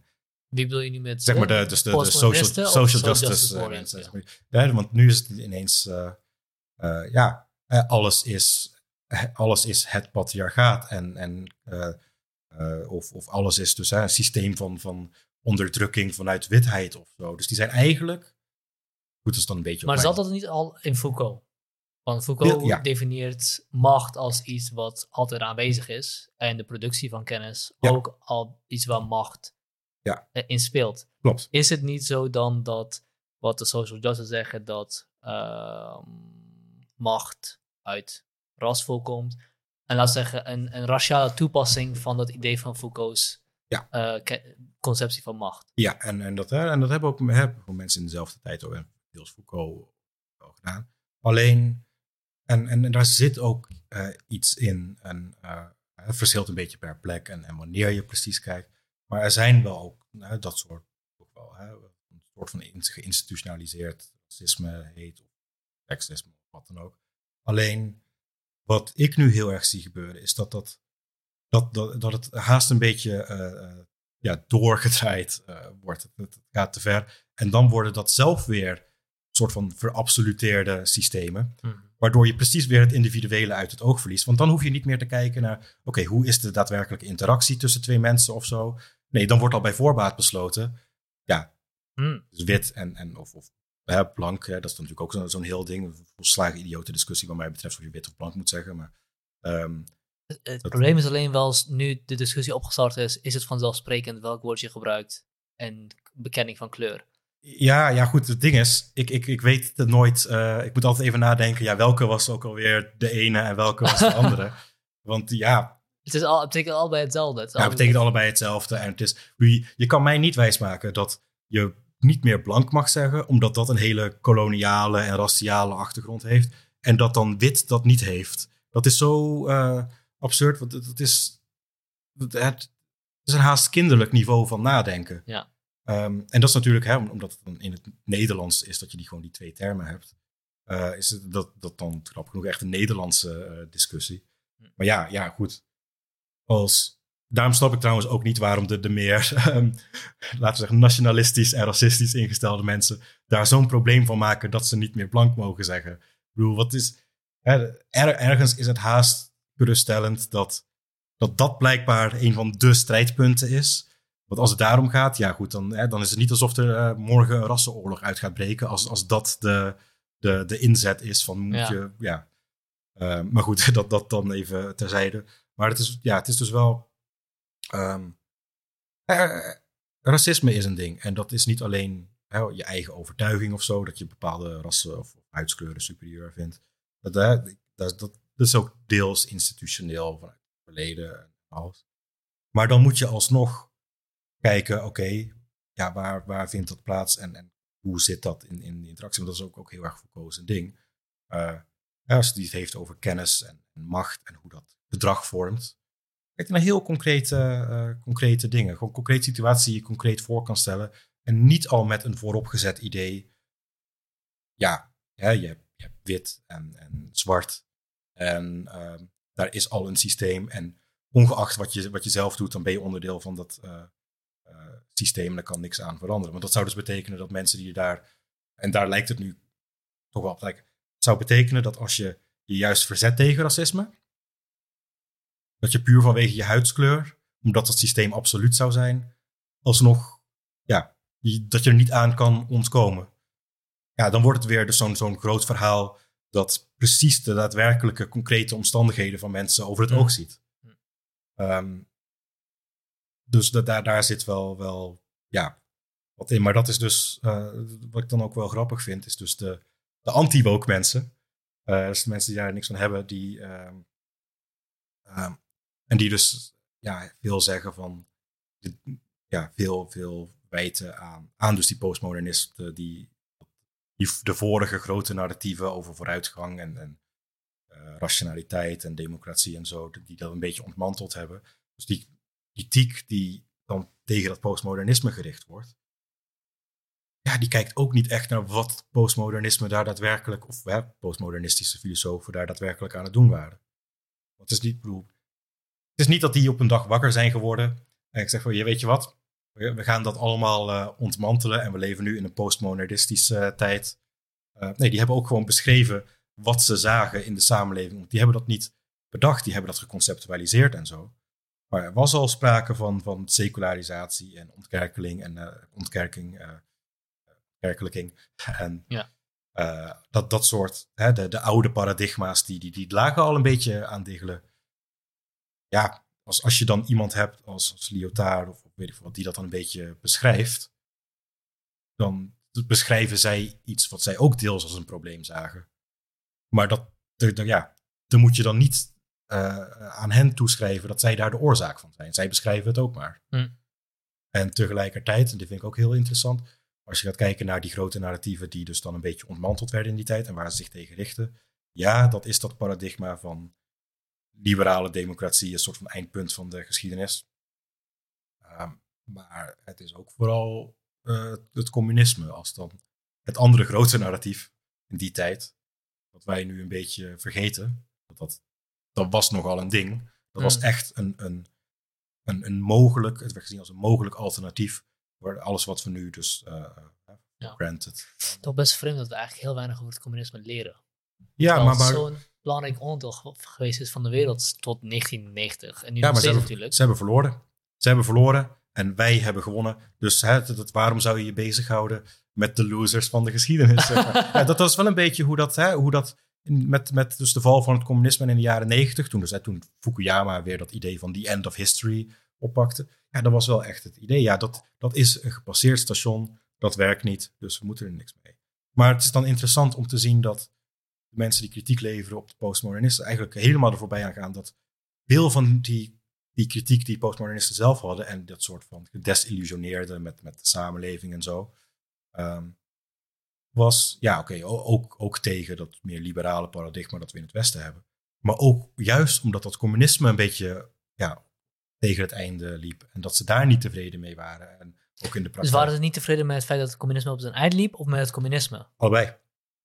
En, en dat was dus ook iets eh, eh, ja, waar ze iets, een plek in probeerden te vinden. En met, met andere vormen van communisme. Uh, heel, heel innovatieve, zeg maar, herconceptualisaties van, van het communisme. Dat, hè, dat die, al die Franse lui. Bedoel je innovatief als in. Nou, innovatief of bedoel je als in een beetje uit de lucht gegrepen? Ja, afhankelijk van je mening daarover. allebei misschien. Nee, maar goed, dan zie je ineens dat ook, ook nu nog zijn gewoon nog van een beetje Franse filosofen van die generatie die uh, zitten te backvechten dat ze allemaal niet, niet links en communistisch genoeg zijn. En er zitten gewoon Maoïsten tussen. En, en ja, sommigen die een soort van haast, haast die, die bijna het Stalinisme zelfs nog uh, uh, mm. Gewoon omdat ze iets zochten. Maar die, ja, het is interessant om te zien dat veel van dat postmodernisme dan ook daarmee worstelde. Met eigenlijk de naderende val van het communisme. En dat, dat, ja, het links uh, politieke spectrum eigenlijk het, nogal moeilijk had, zeg maar, in de jaren tachtig. En die, die worstelde daarmee. En dat was dan niet, dus waar ze mee bezig waren, was niet per se gericht tegen het verlichtingsdenken of hè, nu of tegen rationaliteit of wetenschappelijkheid. Eigenlijk zaten ze heel veel juist, ze waren bezig met proberen uh, op, links iets, iets nieuws te doen ook. Maar dat wordt nu helemaal achterwege gelaten. En dan is het ja, ja, nee, dus ze, ze willen de westerse beschaving kapot maken en communisme opnieuw uh, introduceren of zo. Ja, dat, dat, dat is niet helemaal hoe dat ging. We waren juist kritisch op al, allebei die dingen. Daarom ook dat dat dan nu als en postmodernistisch en communistisch dus weggezet wordt. veel van het social justice gebeuren vanuit de kritiek daarop. Heel vreemd. Eigenlijk is communisme bij uitstek zo'n groot verhaal waar de postmodernisten mee probeerden af te rekenen voor een deel. Hm. Ja, dan, dan vraag ik me af, waar, ja, waar gaat die kritiek over? Die mensen dan op, op hè, die, semi-herwaardering van het communisme ook bij sommige social justice bewegingen. Die, en ja, nogmaals, ik denk voor een groot gedeelte, ze zoeken gewoon tegenstelling op. Ze zien iets, uh, ze begrijpen het misschien niet helemaal en dat is altijd eng. Um, of ze zijn het in ieder geval niet mee eens. En ja, dan ga je maar alles erbij halen uh, wat dat dan wel moet zijn om te verantwoorden dat het slecht is. Uh, als het dan ook nog gebaseerd is op allerlei filosofen die eigenlijk niet te lezen zijn, des te beter, want dan hoef je er ook niet meer mee, mee echt, je hoeft je niet meer mee te, te ja, je hoeft je niet te engageren met, met dat daadwerkelijke gedachtegoed, want het is toch niet alleen onzin, maar ontoegankelijk. Terwijl als je kijkt naar bijvoorbeeld hè, een van de laatste grote uh, filosofen die echt, echt heel, heel erg die verlichtingslijn doorzetten en nog steeds aan het doorzetten is, Jurgen Habermas. Ja. Um, die heeft een werk geschreven over, over het discours van de moderniteit en dan gaat hij uh, aan de haal met, uh, dus vanuit echt een, een Habermas meest rationele, rationalistische soort van, niet naïef verlichtingsfilosoof, maar wel echt in die lijn. Hè, alles kunnen we oplossen via rationele dialoog en dan komen we uit. Dat is echt zijn, zijn ding. Um, maar wat hij doet, hè, dus, dus hij is heel erg tegen, dat, tegen het postmodernisme en al die, al die filosofen. Maar in, in dat, dat boek, en dat is al uit de jaren tachtig of zo, uh, hij zet ze niet weg als een stel idioten die niks te zeggen hebben. Ja. Hij, hij, hij kijkt echt naar, oké, wat zeggen ze? Wat zijn de argumenten? Um, kunnen we daar iets mee? En dat is interessant, want nu zie je dat niet gebeuren. Dus het kan. Nee, de, het nieuwe boek van uh, James Lindsay en Helen Pluckrose doet dat wel enigszins. Ja, ja dat, dat is dan. Dat, heeft, is, dat, is, dat is een uitzondering. Ja, en dat heeft ook dan weer een, een iets kritischere insteek, of in ieder geval een, toch een andere insteek dan, dan Habermas uh, in, in dat werk. Omdat um, ja, goed, omdat het hele. Ja, ik, ik, heb dat boek ook niet helemaal gelezen, dus dat is. Uh, misschien niet te veel over zeggen dan.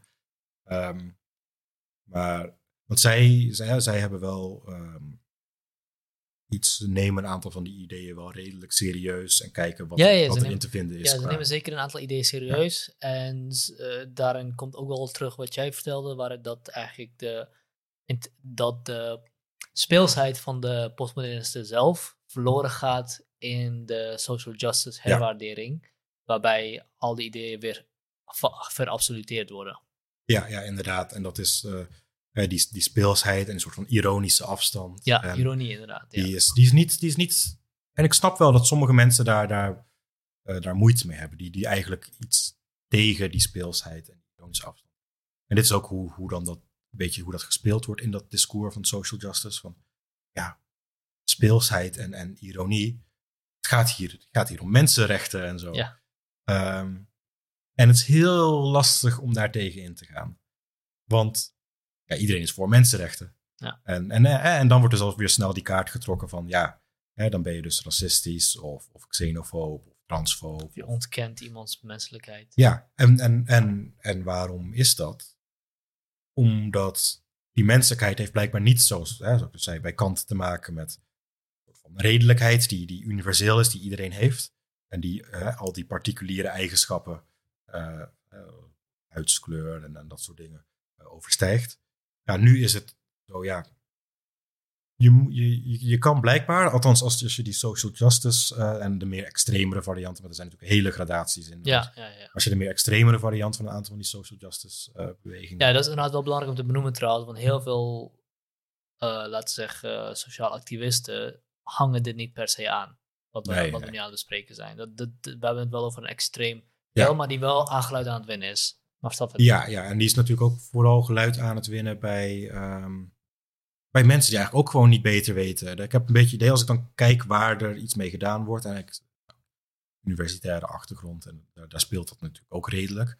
Ehm, maar het is toch wel redelijk vaak wordt van, ja, om eh, ook nog wel een beetje gechargeerd te zeggen, toch het, middelmanagement-achtige dus mensen die, die, ja, die, die willen gewoon iets goeds doen. En die krijgen dat allemaal mee. Die weten er niet per se bijzonder veel van. Maar ja, ja, ja goed, ze hebben het over gelijkheid en, en eh, diversiteit en Ja. zo. Dat klinkt allemaal mooi. Daar kan je toch niet tegen zijn.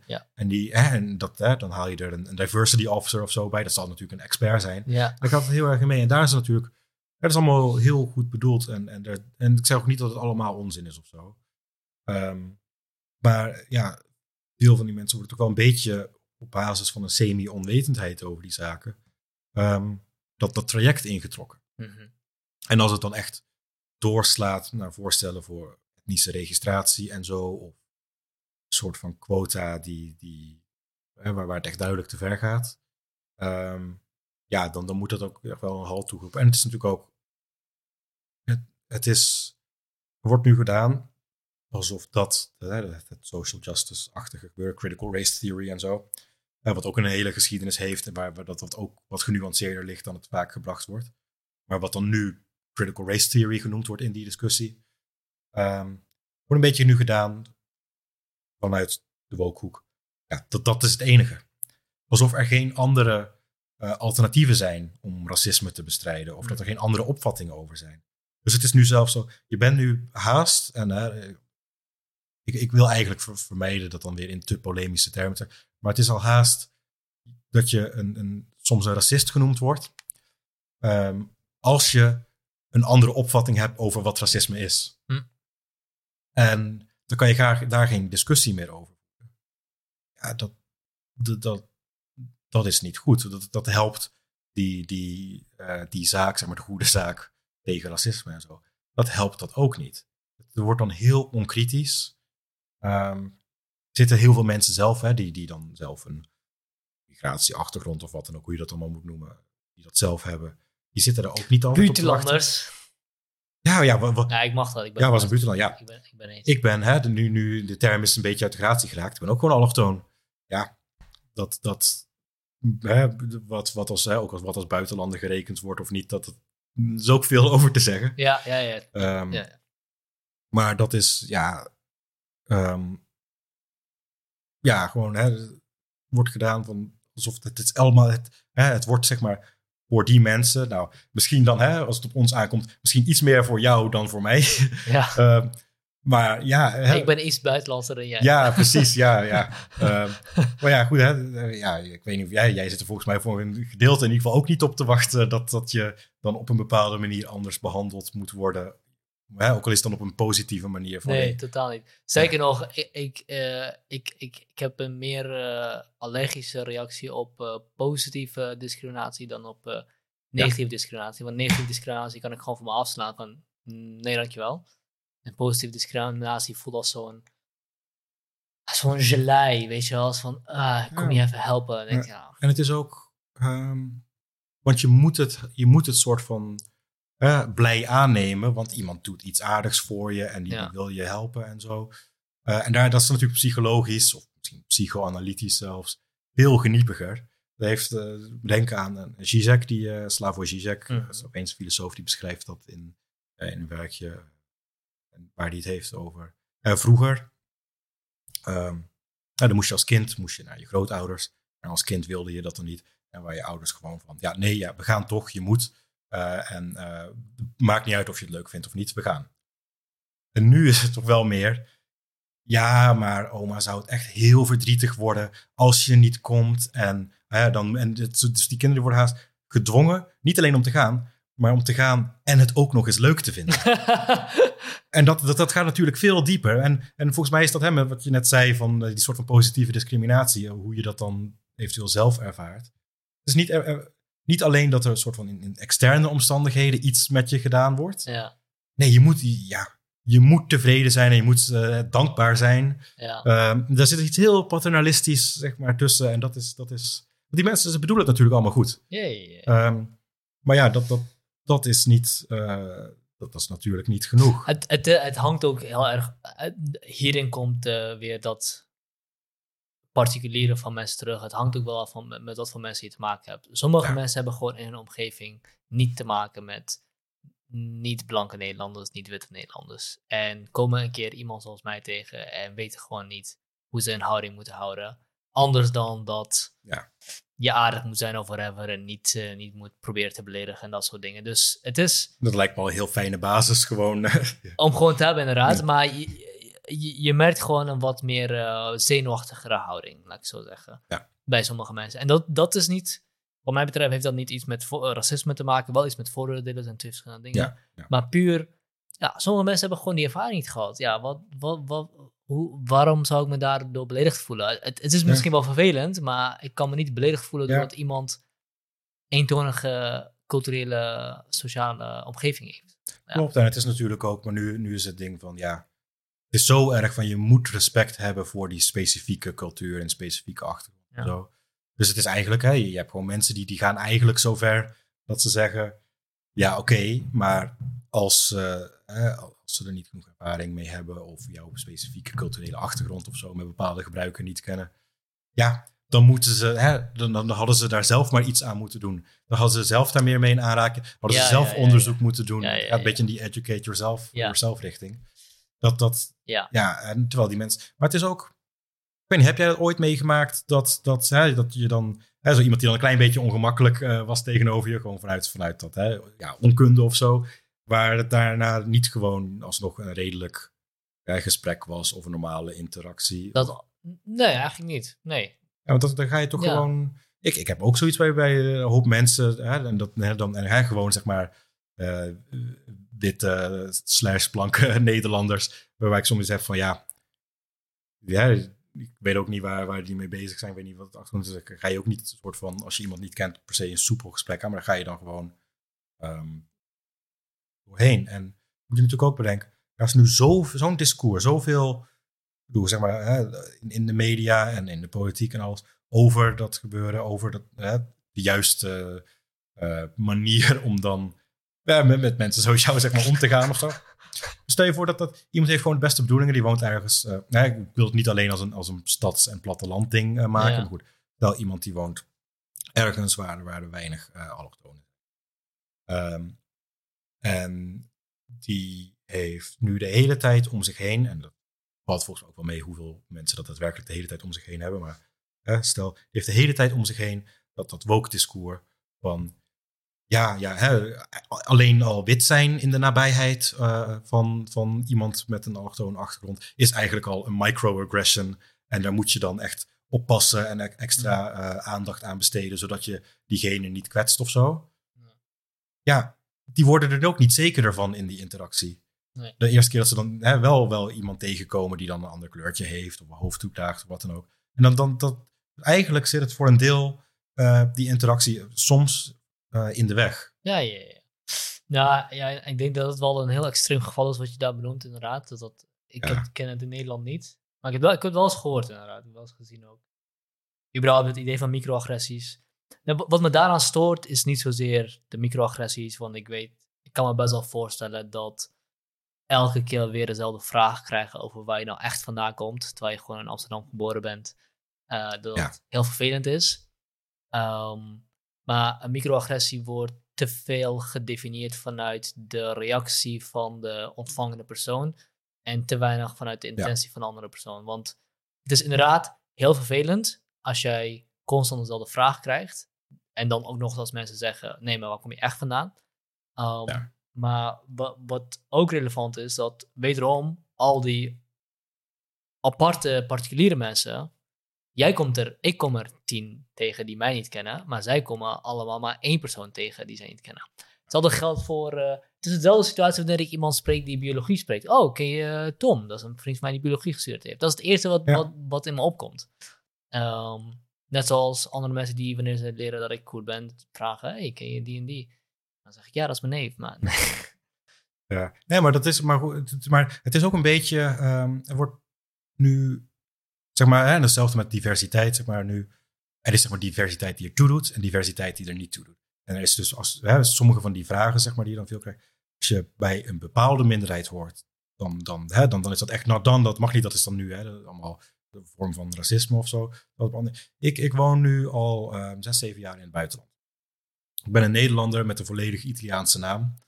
Ehm, en ik krijg daar ook hè, voortdurend de vraag eh, waar ik vandaan kom en oh, hoe zit het met, met die naam dan en zo. En ik heb daar ook, ik heb daar ook wel eens iets, iets mindere ervaringen mee gehad. En dat is, maar ja, bij mij zou niemand zeggen hè, dat dat is racisme of zo. Terwijl het een heel soortgelijke, net zoals jij zei met het voorbeeld van, van ja, je, Mhm. je kent iemand die biologie studeert en iemand vraagt van, oh, ken je diegene? Die... Ja, dat is een soortgelijk voorbeeld. Alleen dat past niet in het verhaal om dan als racistisch bestempeld te Mhm. kunnen worden. En daar, hè, het wordt dus een beetje, dingen worden, zoals ik al zei, worden geïnterpreteerd wat, aan de hand van wat past bij dat plaatje dat gecreëerd is. Ja. En juist die echt concrete dingen en die, die, die, ja, dat persoonlijke niveau, dat, dat verdwijnt dan weer uit het oog, want het is dus al bij voorbaat. En het is ook vaak, vaak bij die dingen, ehm, ja, het heeft misschien iets, iets, iets bevooroordeels of racistisch of zo, maar soms ook niet. Bijvoorbeeld, er is een bekend voorbeeld dan, hè, er zijn hele boeken over geschreven, ehm, dan hè, eh, eh, naam Afro-Amerikanen, maar hier, hè, in Nederland speelt het in, in mindere mate, maar ook wel. Hè, dan qua, qua, qua haar, bij kroeshaar, Ja. dat er dan mensen gewoon hè, dat aan willen raken en zo. Dat is een soort van klassiek voorbeeld binnen, binnen die social justice beweging van iets dat, dat zwarte mensen moeten ondergaan eh, en, en ja, witte, witte mensen. Zich toe-eigenen. Ehm, alleen, je kan zeggen, ja, dat, dat, dat hè, het, het, sowieso, het, het is kut als iemand gewoon ineens aan je haar gaat zitten. Mhm.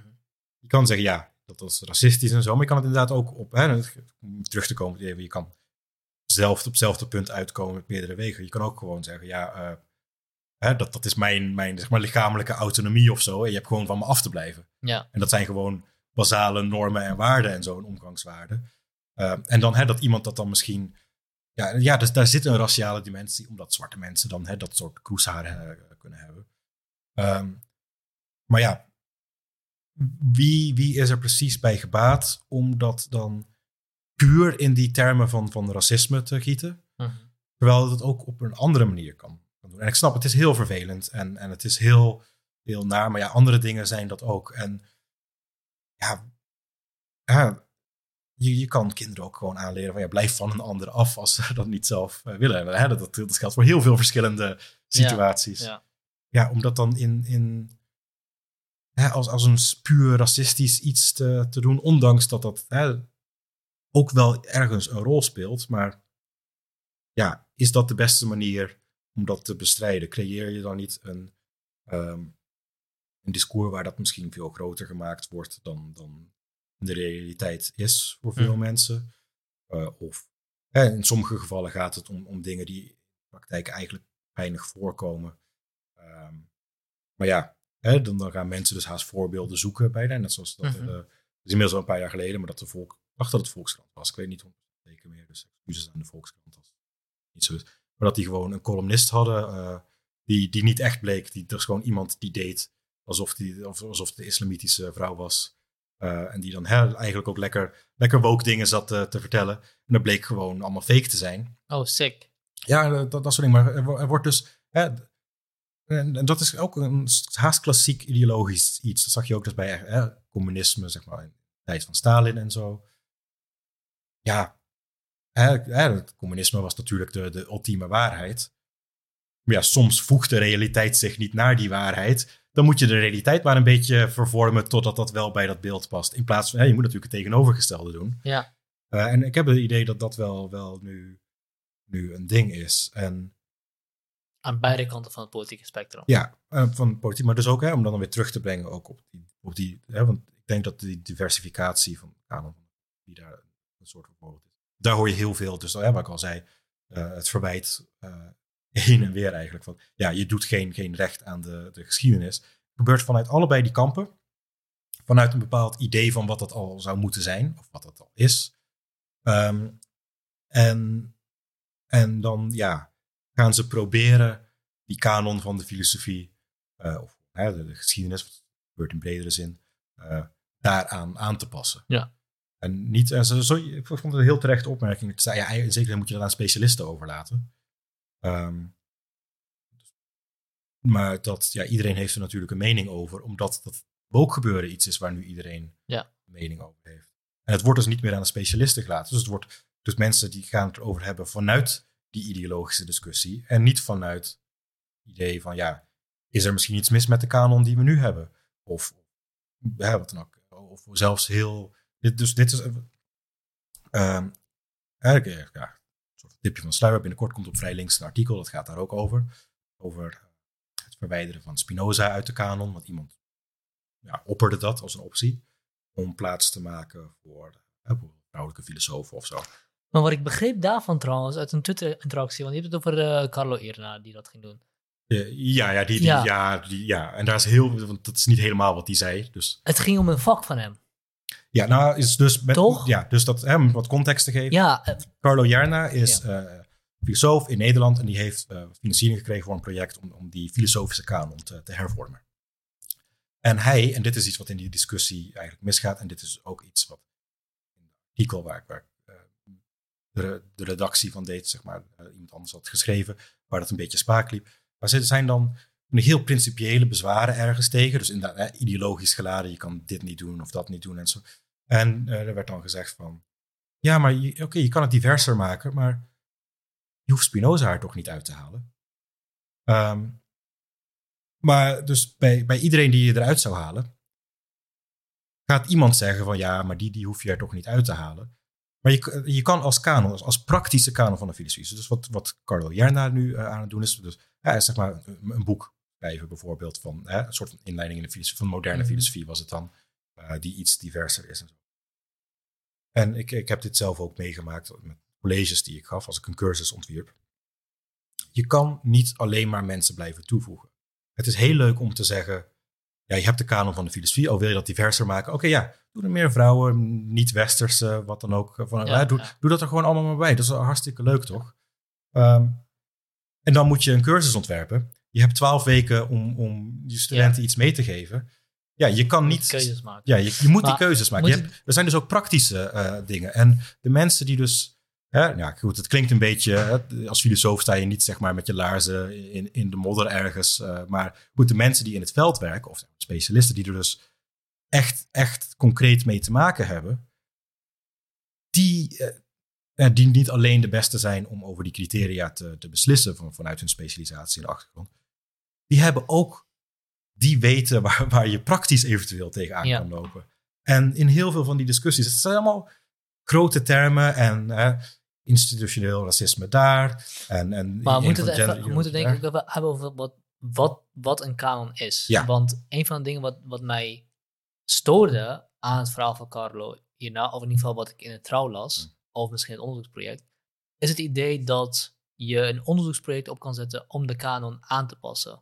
Maar wat mij betreft is de kanon niet, is de kanon niet iets wat eh, wat opgezet is en bepaald is en neergezet is, maar iets wat. Laten we Ja. zeggen, als je ooit in Magic the Gathering of een ander kaartspel hebt Ja. gespeeld, weet je wat de meta van een, eh, van Ja, een bepaald moment is. Dat er een iets- nieuwe editie zeg maar, van iets uitkomt en dan is het gewoon in één Ja, keer. de meta is, een, is iets wat opkomt door bepaalde manieren van spelen, waar, eh, waar een soort van eh, eh, eh, overeenstemming over ontstaat, dat dat de beste manier van spelen is op dat moment. En dan kun je daar een boek over schrijven en dan kun je Ja. dat, wordt het een ding op zichzelf. ja, ja. Maar het is niet wat, niet één iemand legt dat neer.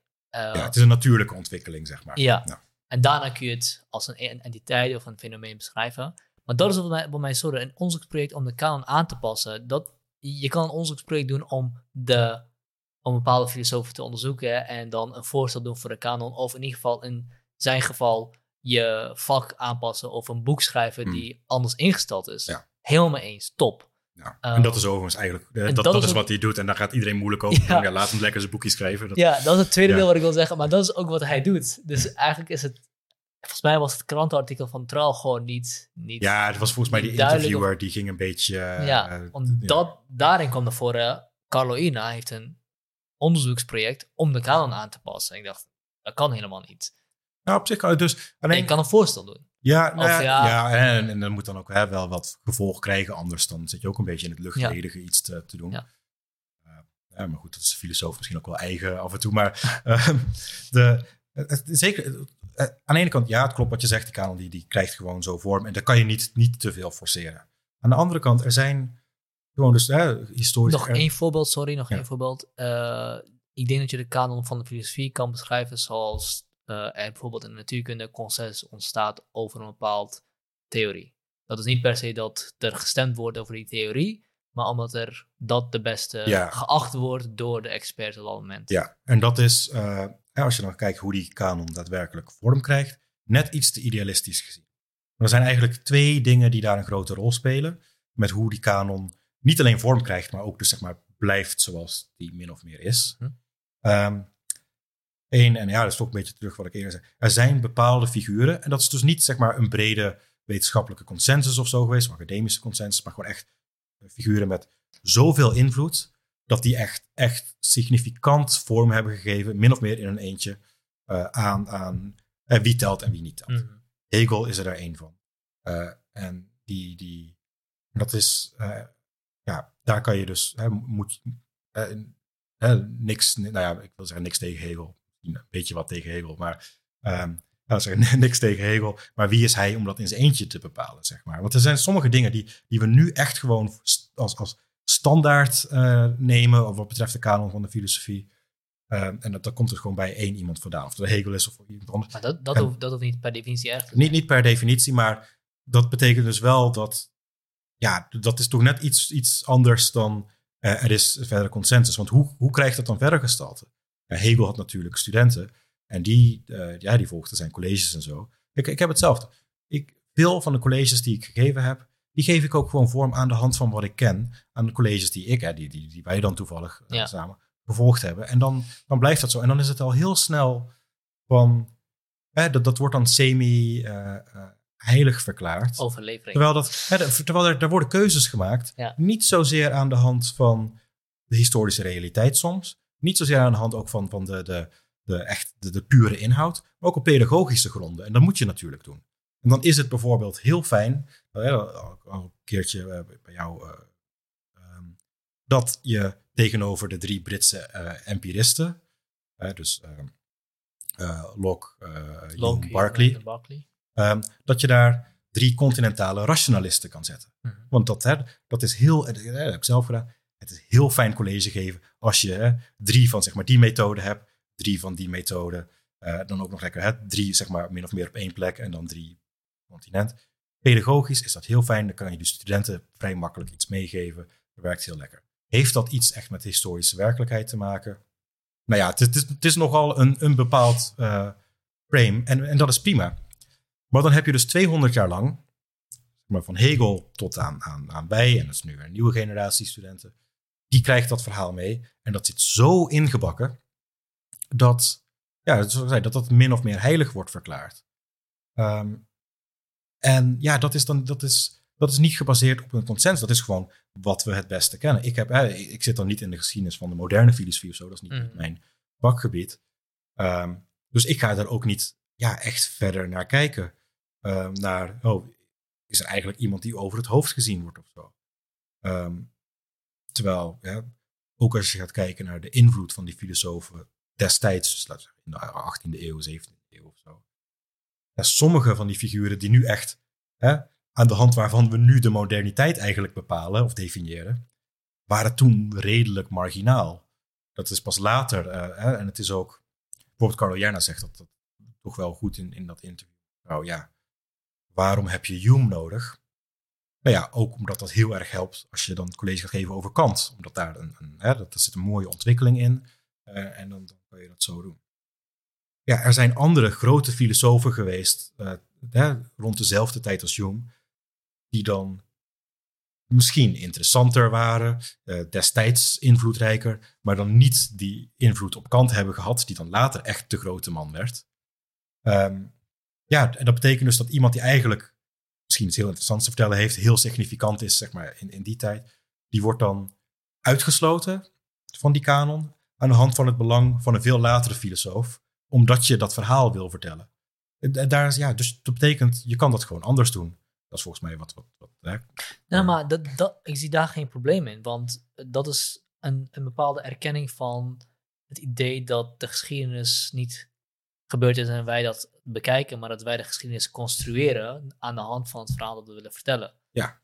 En als we het verhaal willen vertellen van, van, van Kant en de verlichting, omdat die Hmm. op ons nu zoveel effect heeft, zie ik het probleem niet van een, laten we zeggen, ogenschijnlijk in die tijd interessantere filosoof te laten zitten voor iemand die beter past in het verhaal, mits je Ja. dat verhaal goed vertelt als zijnde een verhaal. Klopt. Dus alleen, daar is dus e- het een grote nadeel eraan is, omdat dat het verhaal is dat we krijgen, zeg maar vanaf van ons eerste tot het laatste jaar, of hè, of Ja. verder als je dat, maar eigenlijk moet je vrij specialistisch bezig gaan zijn om daar verder, ja, te zien dat dat, dat, dat verhaal niet, niet het, het enige echte ware verhaal is of zo. Eh, maar dat, ja, dat is wat je meekrijgt. Dus je hebt helemaal geen weet van sommige van de grote namen die er toen ook waren. Dus je weet, je weet niet als je gewoon hè, een bachelor filosofie of zo, zelfs als je erin verder gaat, hè, zoals ik zei, ik heb dat zelf ook. Je weet niet wie daar nog meer was die eventueel, misschien is daar iemand die dat verhaal hè, veel beter in dat verhaal past of dat kan vertellen, maar die gewoon vanwege andere contingenten reden. Maar ja, dat, dat ja, die, hè, veel ervan is natuurlijk contingent, een beetje toeval. Ehm, ja, hoe, hoe zou je daarachter ja, moeten komen ja. als, je dat niet, als, dat Ja. niet al iemand, als er niet al iemand is die dat aankaart, zoals Carlo Jerna dat nu dan eh, bijvoorbeeld doet? Ik denk dat, dat hier een misschien een interessant verschil te maken is tussen, tussen, tussen toeschouwers en toneelspelers. Even Ja, metaforisch ja. gezien, eh, of metaforisch uitgelegd. Ehm, en ik denk dat dat ook relevant is voor de kritiek die bijvoorbeeld een Foucault heeft op, eh, op kennisproductie en kennisverwerving. Ik denk dat wanneer je. En, wat, en, en een probleem wat heel veel mensen hebben met wanneer je zegt dat eh, de kennis die we hebben niet per se volledig rationeel is, maar ook politiek geladen is. En ook, voor, ik denk dat het ook wel belangrijk is om te niet alleen politiek geladen, soms ook gewoon... Ideologisch geladen. Ja. Ja, maar ook niet eens dat, ook gewoon stomzinnige toevalligheden, hoe dat vorm krijgt. ja. Eh, welk college je volgt en, en wat mensen daaraan interessant vinden of zo. Dat, dat, dat geeft uiteindelijk heel veel vorm aan wat er later gebeurt. En Ja. er zit dan niet per se een politiek of ideologisch iets achter. Ja, het is gewoon ja, puur toevallig. Dat is, Ja. hè, zo is het leven. Maak even mijn punt. Eh, je kan bijvoorbeeld zeggen, eh laat zeggen, Einstein en zijn relativiteitstheorie. Je kan bijvoorbeeld zeggen dat Einsteins relativiteitstheorie daadwerkelijk sterk is, goed is, een nieuw begrip van de werkelijkheid is die veel beter is dan iets anders rationeel. Alle, alle mooie dingen die eraan pla wil plakken. Tegelijkertijd kun je zeggen dat de studenten die over eh, Einstein leren niet beter zijn dan, dan, dan, dan, dan mensen die een overlevering krijgen van een, van een waarheid die, die al vaststaat. Omdat zij dus niet achter het gordijn kunnen kijken van hoe dat opgebouwd is. Wat je beschrijft, eh, je geeft les, je geeft drie filosofen eh, aan de ene kant, drie filosofen aan de andere kant. Eh, en die studenten zien dat als de waarheid, omdat dat is wat ze leren en niet wat ze niet weten. Dus het, het is een soort van het verschil tussen de kennis zelf, of de, de ideeën zelf, en het proces van het leren over die ideeën zelf. Ehm, dus net als als je als toeschouwer niet precies weet wel wat, wat er achter het toneel gebeurt, waardoor het toneel, uh, waardoor het theater, toneelspel mogelijk wordt, is denk ik de relatie van ons als leken op elk gebied waarin we niet specialist zijn, laten we zeggen, hetzelfde als die van een toneelspeler of van een toeschouwer die naar een toneelspel aan het kijken is. Dat betekent niet dat als je wetenschapper bent, dat je dus overal achter kijkt. Als je natuurkundige bent, weet je, ben je net zo goed een, een toeschouwer bij een filosofisch debat als, als iets anders. Ehm, en ik denk dat dat ook belangrijk is om postmodernisten zoals Foucault te, te begrijpen. Hij had natuurlijk wel kritiek op hoe kennis gewerkt werd en kennis opgebouwd werd en dat daar macht uh, ter sprake is. Niemand leert dat stelen slecht is omdat ze daar rationeel over nagedacht hebben en tot het besef komen dat het slecht is. Het wordt je gewoon aangeleerd. Stelen is slecht, moet je niet doen. Um, dus daar is gewoon een stukje macht die, die speelt. Uh, net als bij college. Je hebt als docent een autoriteitspositie. Dat is dus een machtspositie. Als je zegt, nee, Kant had het toch verkeerd, dan zullen studenten dat echt wel van je aannemen. Of ja, nou waar is het niet. Um, was het punt dat ik wilde maken? Um, dus ik denk dat, dat het heel belangrijk is wanneer, dat, dat wanneer je kijkt naar postmodernisten als Foucault die zeggen kennisproductie is niet alleen maar rationeel, dat ze niet per se, wat mij betreft in ieder geval, niet per se kennis al zodanig afvikken, maar de proces waarop jij en ik tot bepaalde kennis komen als gewone toeschouwers. Ja. Um, ik zou wel eens misschien zelfs nog zo, willen zo ver willen gaan dat mijn relatie met uh, wetenschappelijke kennis niet heel anders is dan een relatie tussen een gelovige en een priester. Nou ja, dat, maar dat is ook we doen. Hè, dat, dat, is natuurlijk ook een ding waar die postmodernisten dus terecht veel inderdaad kritiek op hadden. Um, we doen alsof het eigenlijk allemaal wel begrijpen en dat hè, de, ons, ons, politieke stelsel of zo en, en bepaalde ideeën die zijn af. En uh, hè, we doen alsof we dat begrijpen op, op goede gronden. Nog wel hè, weer dat verhaal van een bepaald punt uitkomen, maar hoe kom je er en weet je de rechtvaardiging ervoor en zo, of welke rechtvaardiging. Um, ja, dat, dat, is niet hoe de meeste van die dingen werken. En het is altijd zo, niet even, ja, een heel klein beetje wat je zegt, ja, maar goed, die kanon die is nu zoals die is en daar, daar zijn goede redenen voor. Er zijn goede redenen voor, maar er zijn ook minder goede redenen voor en bepaalde toevalligheden en er zitten ook, uh, ja, daar zit van alles in. En het is, en dat, dat, hè, dat is ook echt iets waar, is dan nu ineens veel kritiek, nou niet ineens per se, maar veel kritiek op het postmodernisme vanwege al, al dat uh, gebeuren. Die relatie tussen kennis en macht en zo. Omdat die, dat, dat, uh, zit een klein beetje te, te morrelen aan, aan hè, wat we dan zien als de fundamenten van onze beschaving en de verlichting en rationaliteit. Maar nee, hij, ja, wat bijvoorbeeld Foucault doet, is juist laten zien hoe, hoe dingen werkelijk zitten. En dat is natuurlijk ook een rationeel iets. Is ook gericht op een bepaalde waarheid. En dat heeft ook echt wel um, zijn, zijn, wat sommige van die anti-woke mensen nu over het hoofd zien. Dat heeft voordelen gehad. Dus wat Foucault in de jaren 60, 70 beschrijft, bijvoorbeeld over seksualiteit en die relatie tussen kennis en macht, bijvoorbeeld dat iets dat homoseksualiteit, dat dat als een, een ziekte gezien werd. In veel dingen, zeg maar, tot in de jaren 90 qua, qua zowel straf, strafrecht als, als medisch uh, diagnostisch uh, ja, dat, dat is toch een, een, een heel mooi voorbeeld van waar zijn theorie daadwerkelijk echt ergens op slaat. Dat um, die vorm van kennis.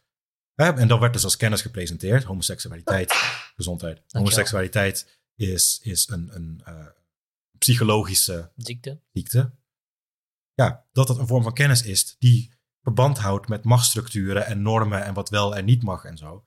Ik vind dat dat soort dingen beschrijft hij eigenlijk uh, prachtig. En daar hebben we ook. Ik ga niet zeggen dat Foucault zeg maar, al, dat, dat helemaal in zijn eentje opgelost heeft of zo. Maar daar is ook een deel van die vooruitgang die wij nu heel erg waarderen. En uh, waardoor we nu op een heel andere manier tegen homoseksualiteit aankijken. Dus niet meer als een zonde, niet meer als een, als een aandoening, maar gewoon, ja, wat dan ook. Uh, Seksuele oriëntatie. Ja, ja uh, die, dat, dat, is, dat is volgens mij iets, iets goeds. Maar dat wordt nu ja, vergeten. En dan wordt hij aangevallen op een beeld dat mensen van hem hebben of dat mensen van zijn werk hebben. Um, waarvan ze denken dat het te ver gaat. Maar heel veel van die uh, er zit iets zeg maar, progressiefs en, en, en, en zo op een goede manier in, in veel van ja, Hè, wat dan die postmodernisten heet. En ik denk dat hè, je moet niet alles op één hoop gooien en proberen er vanaf te komen, omdat er een paar mensen zijn die heel radicaal zijn, heel hard roepen. In veel gevallen volgens mij ook niet al die dingen goed begrepen hebben. Maar, daar, daar kan je over discussiëren. en dan inderdaad weer gewoon die tegenreactie opzoeken. Dan zal het allemaal wel. En dan vergeten alsof, alsof de Foucault's en de, de, weet ik de Judith Butlers van de wereld niet ook wel een, een, een zinnige bijdrage.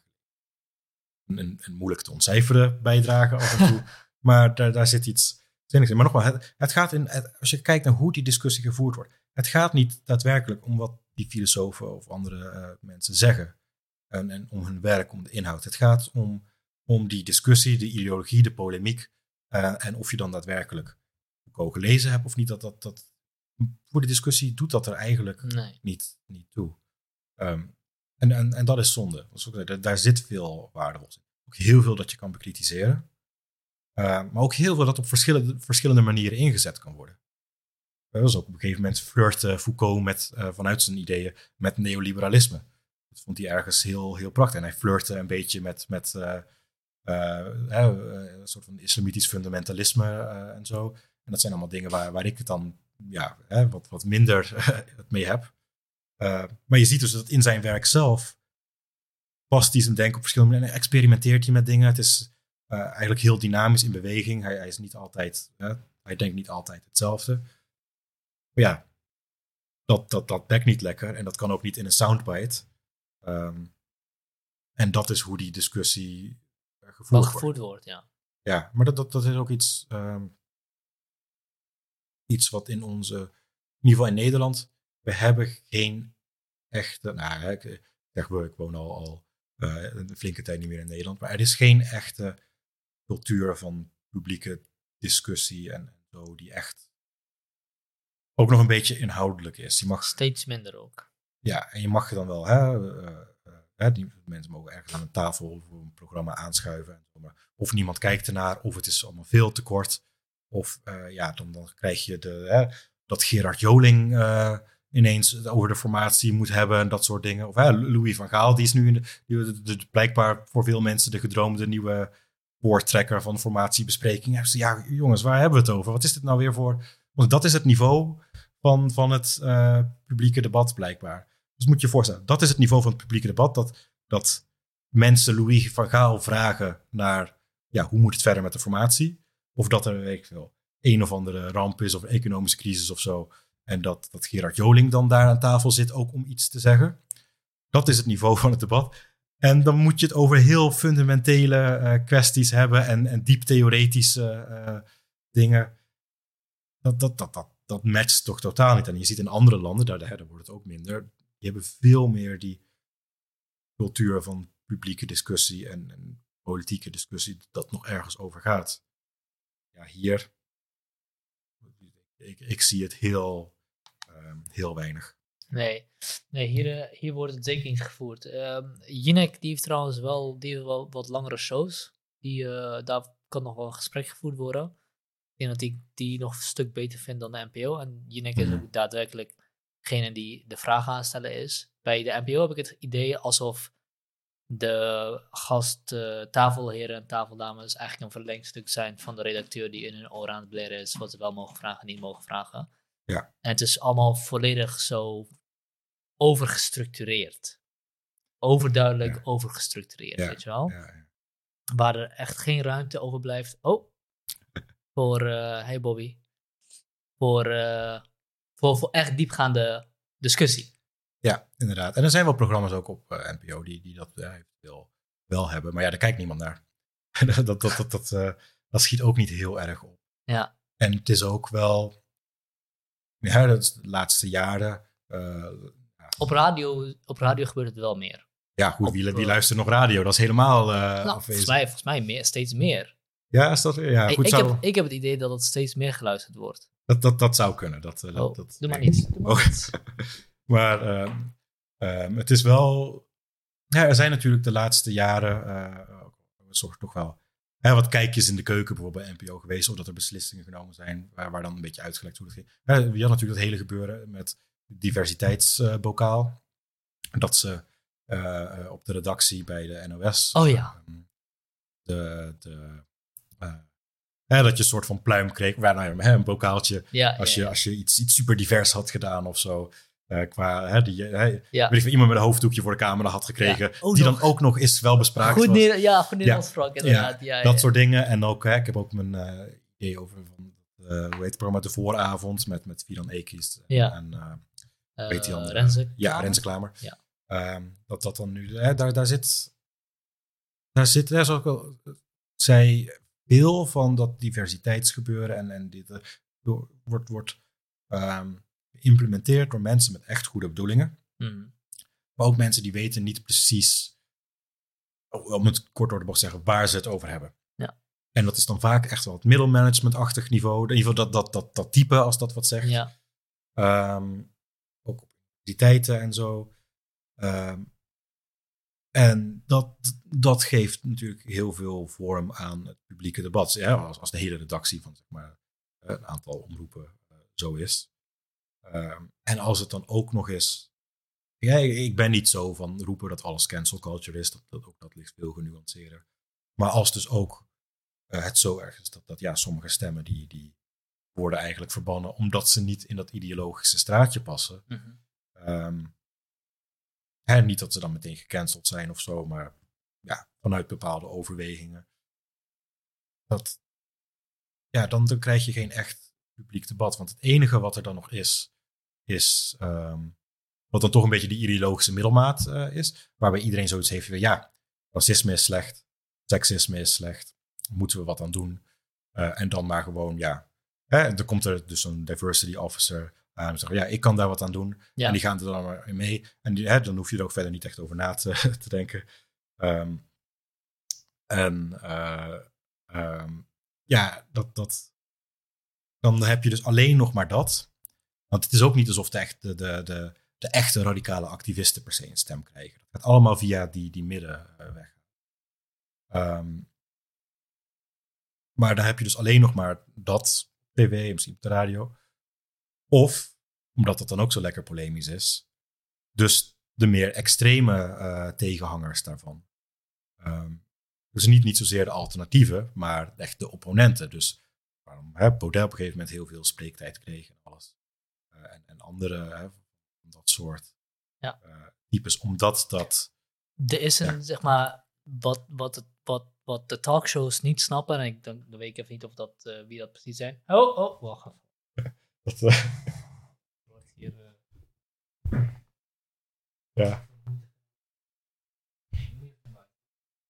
ja, dat was iets te veel. En gecanceld. Dat, Gecanceld. ja. Ik heb even, ik heb even de katten gecanceld. Eh, oh, wat ze niet snappen, is hoe je een. eh, het geluid is ook meteen anders nu de deur dicht is, maar mij niet uit. Ehm, wat ze niet snappen, is hoe je een discussie voert. ja, en dat het ook... En daardoor lukt het niet om, om gewoon twee goede personen neer te zetten die iets te zeggen hebben waar je een gesprek tussen kan voeren. Maar is het enige wat ze kunnen is voorstander, tegenstander neerzetten en vragen hoe ze zich voelen. Ja. Ehm, Ja, vooral dat is heel erg belangrijk. Hoe voel je je belangrijk. erbij? hoe voel je erbij en dat soort dingen. En, en dacht, je nou, dacht je nou niet dat dit mensen ging beledigen, jaren, jaren, jaren. En vind je niet eigenlijk ook de morele lijn die we uitgezet hebben, dat dat klopt of niet? Ja. Eh, dat zijn een soort van de, de, de, de variaties aan vragen die gesteld worden. Eh, het is gewoon, het is echt een gebrek aan weten hoe je een gesprek kan leiden en hoe je een gesprek kan voeren. Eh, Maar ook, ook aan, aan inhoudelijke kennis erover. En goed, als, Ook, dit, als ook. dit dus iets is waar, waar, waar dan nog een bepaalde filosofische grondslag die moeilijk te doorgronden is, een rol speelt, dan, dan snap ik dat wel. Maar het is wel, ik zei, er is, er is dus, dat speelt natuurlijk ook een rol qua, qua publiek debat, een soort van ideologische leegte eh, in, in Nederland, zeg maar. Ehm, hè, mensen vinden alles wel prima of zo. En nu komt er dan wel allerlei hoeken, dus wordt dat een beetje aangevallen en tegen, eh, tegengeluid. Maar ehm, ja, een soort van ideologisch. En dan gaat het inderdaad, hè, zoals je zei, van, ja, dan wordt de vraag van, ja, ja hoe voel je je daarbij of zo. Ik eh, kan me herinneren, dat is van twee jaar terug of zo. Toen, eh, dat was vlak, vlak voor volgens mij de, de- het, het boerkaverbod Mm. inging. Dat er dan twee mensen aan tafel zaten bij, bij Jinek of ja, zo'n zo'n programma. Ehm, en gegeven moment, hè, dus één iemand die voor de, uh, ja, of in ieder geval tegen de boerka-ban was, en één, één die, die voor de boerka-ban was. En één die zat ook echt aan tafel met uh, de boerka aan. Als ik... En uiteindelijk, waar liep die discussie op uit? De ene zei, ja, ja, ik voel me er gewoon niet prettig bij Oh ja. als uh, ik iemand op straat met een boerka tegenkom. Hey, je weet toch niet, bla bla. En de andere kant, ja, ja, ik voel me er heel fijn bij om een boerka te dragen. Ja, dat is leuk. Dat, dat, dat is, ja, als, als, dat is geen discussie. Nee. Als jij voelt dit en ik voel dat. En hè, dat is dus ook iets wat je allemaal maar moet respecteren. Um, ja, wat heel veel dingen betreft, zijn, zijn, zijn gevoelens die mensen erbij hebben niet heel relevant. Ja. In ieder geval om, om bijvoorbeeld een, uh, te oordelen over een verbod op iets. Ja, gevoelens mogen ook een rol spelen. Maar je zou hopen dat er ook meer principiële uh, discussies gevoerd kunnen worden. En dat, dat, dat gebeurt uh, eigenlijk heel weinig. Want ja, dat, is blijkbaar iets dat we, dat we in Nederland niet, niet kunnen of gewend zijn, of niet meer gewend zijn. Ik weet niet of dat er ooit was. Um, en, dat, en, en, dat is natuurlijk ook, hè, om dan toch een beetje te doen alsof we wel aan het einde van de crisis zijn. We hebben het eigenlijk een hoop decennia uh, gewoon vrij goed gehad. Ik bedoel, dat is dan ook over dat, dat verhaal van die grote narratieven, afhankelijk van wanneer je geboren bent of in welk decennium je bevindt, wisselt heel erg. Nou, hè, ik, ik ben dan nog net in de jaren negentig uh, geboren, begin jaren negentig. Wat is de jaren negentig voor een tijd? ja, communisme, daar, werd al, al niet meer over gepraat, want dat was voorbij. Dus de, de liberale orde, die had gewonnen. Toch redelijke economische vooruitgang. Uh, allerlei technologische ontwikkelingen, internet. Gewoon echt, uh, het zag er best wel goed uit. Geen, uh, afgezien van, van in de Balkan, in Europa voor een flinke tijd geen oorlog Midden-Oosten. Ja, maar dus, dus binnen, binnen Europa. Dat verschilt heel erg waar je zit. Dus het leek heel erg goed te gaan. Het leek, ja, en dan als je dan zelf niet ergens door geraakt wordt, dan hoef je die ideologische strijd haast niet te voeren. Want ja, de lonen waren nog wel, wel hè, dat, dat ging vanaf dat dan eigenlijk ook stagneerde dat een beetje. Maar de lonen waren goed, mensen die konden van alles kopen en zo. Hè, je, je kan zeggen wat je wil, doen wat je wil.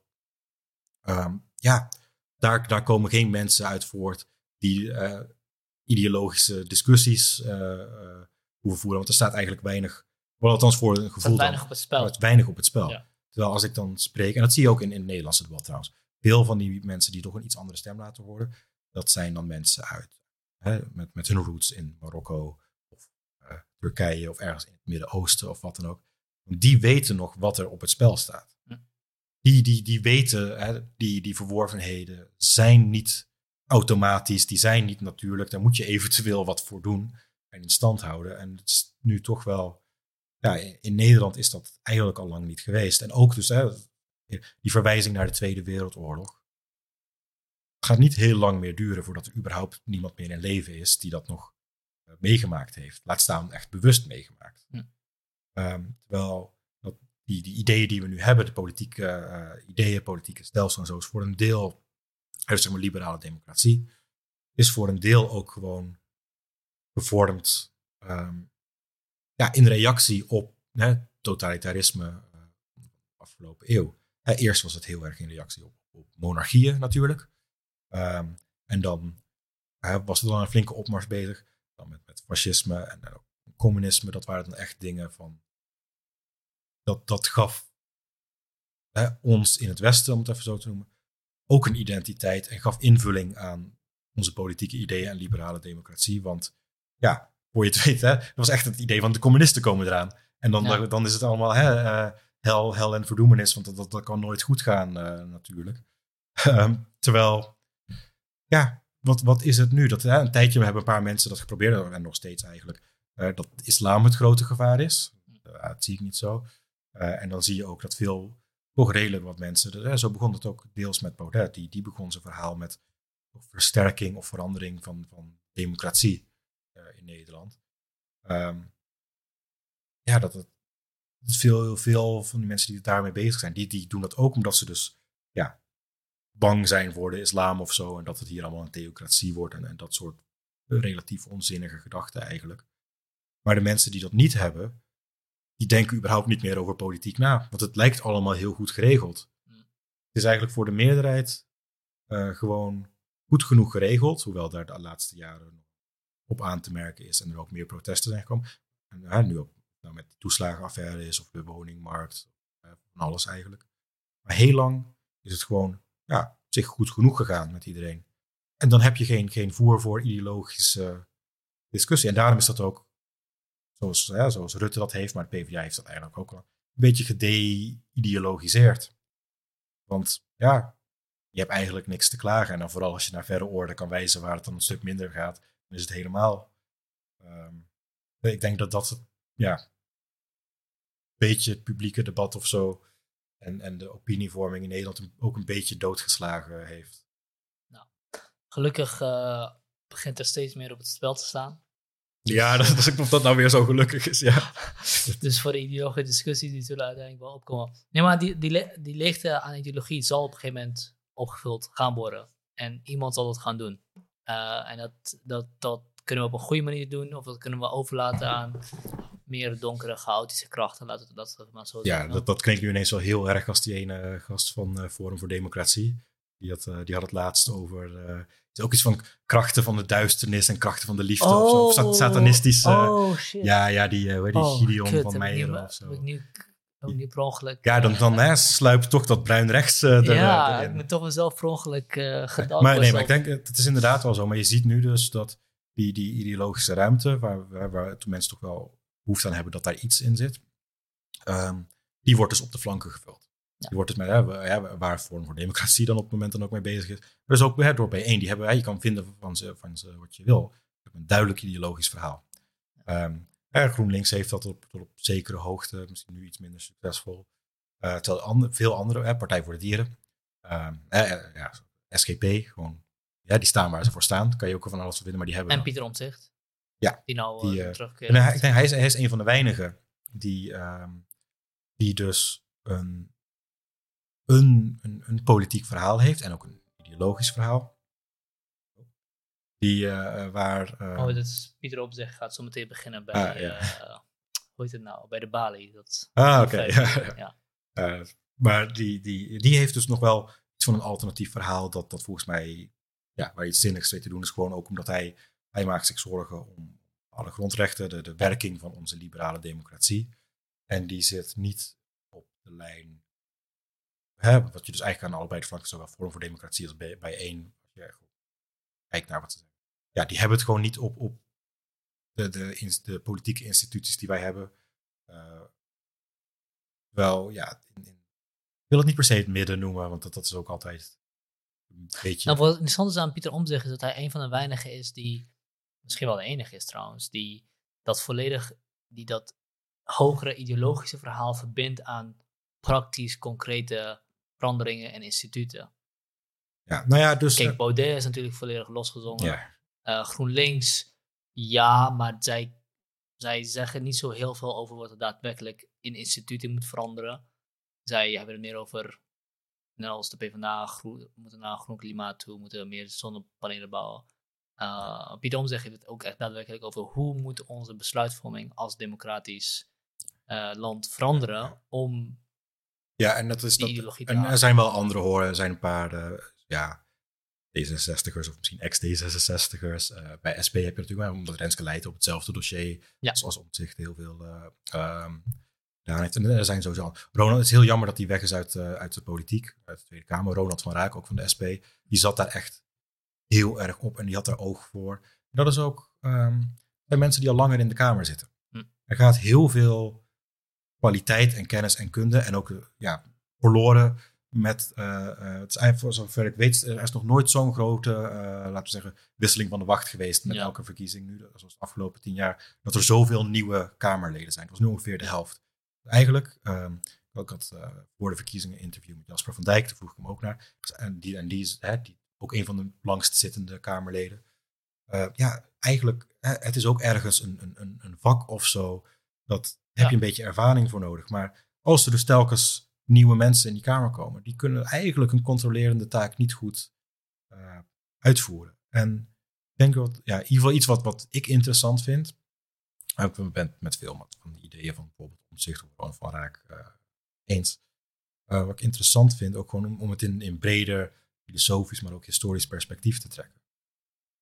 we doen in Nederland altijd alsof we zo'n echte democratische cultuur hebben. van, van het poldermodel naar hè, dat we, we waren een republiek en, en hè, tot, tot veel vroeger dat dat. Uh, de, de, in ieder geval, ik weet niet hoe hoeverre dat waar, waar is, maar vaak de oudste nog steeds bestaande democratische instituties in de wereld, uh, dat dat zeg maar de Nederlandse waterschappen zijn.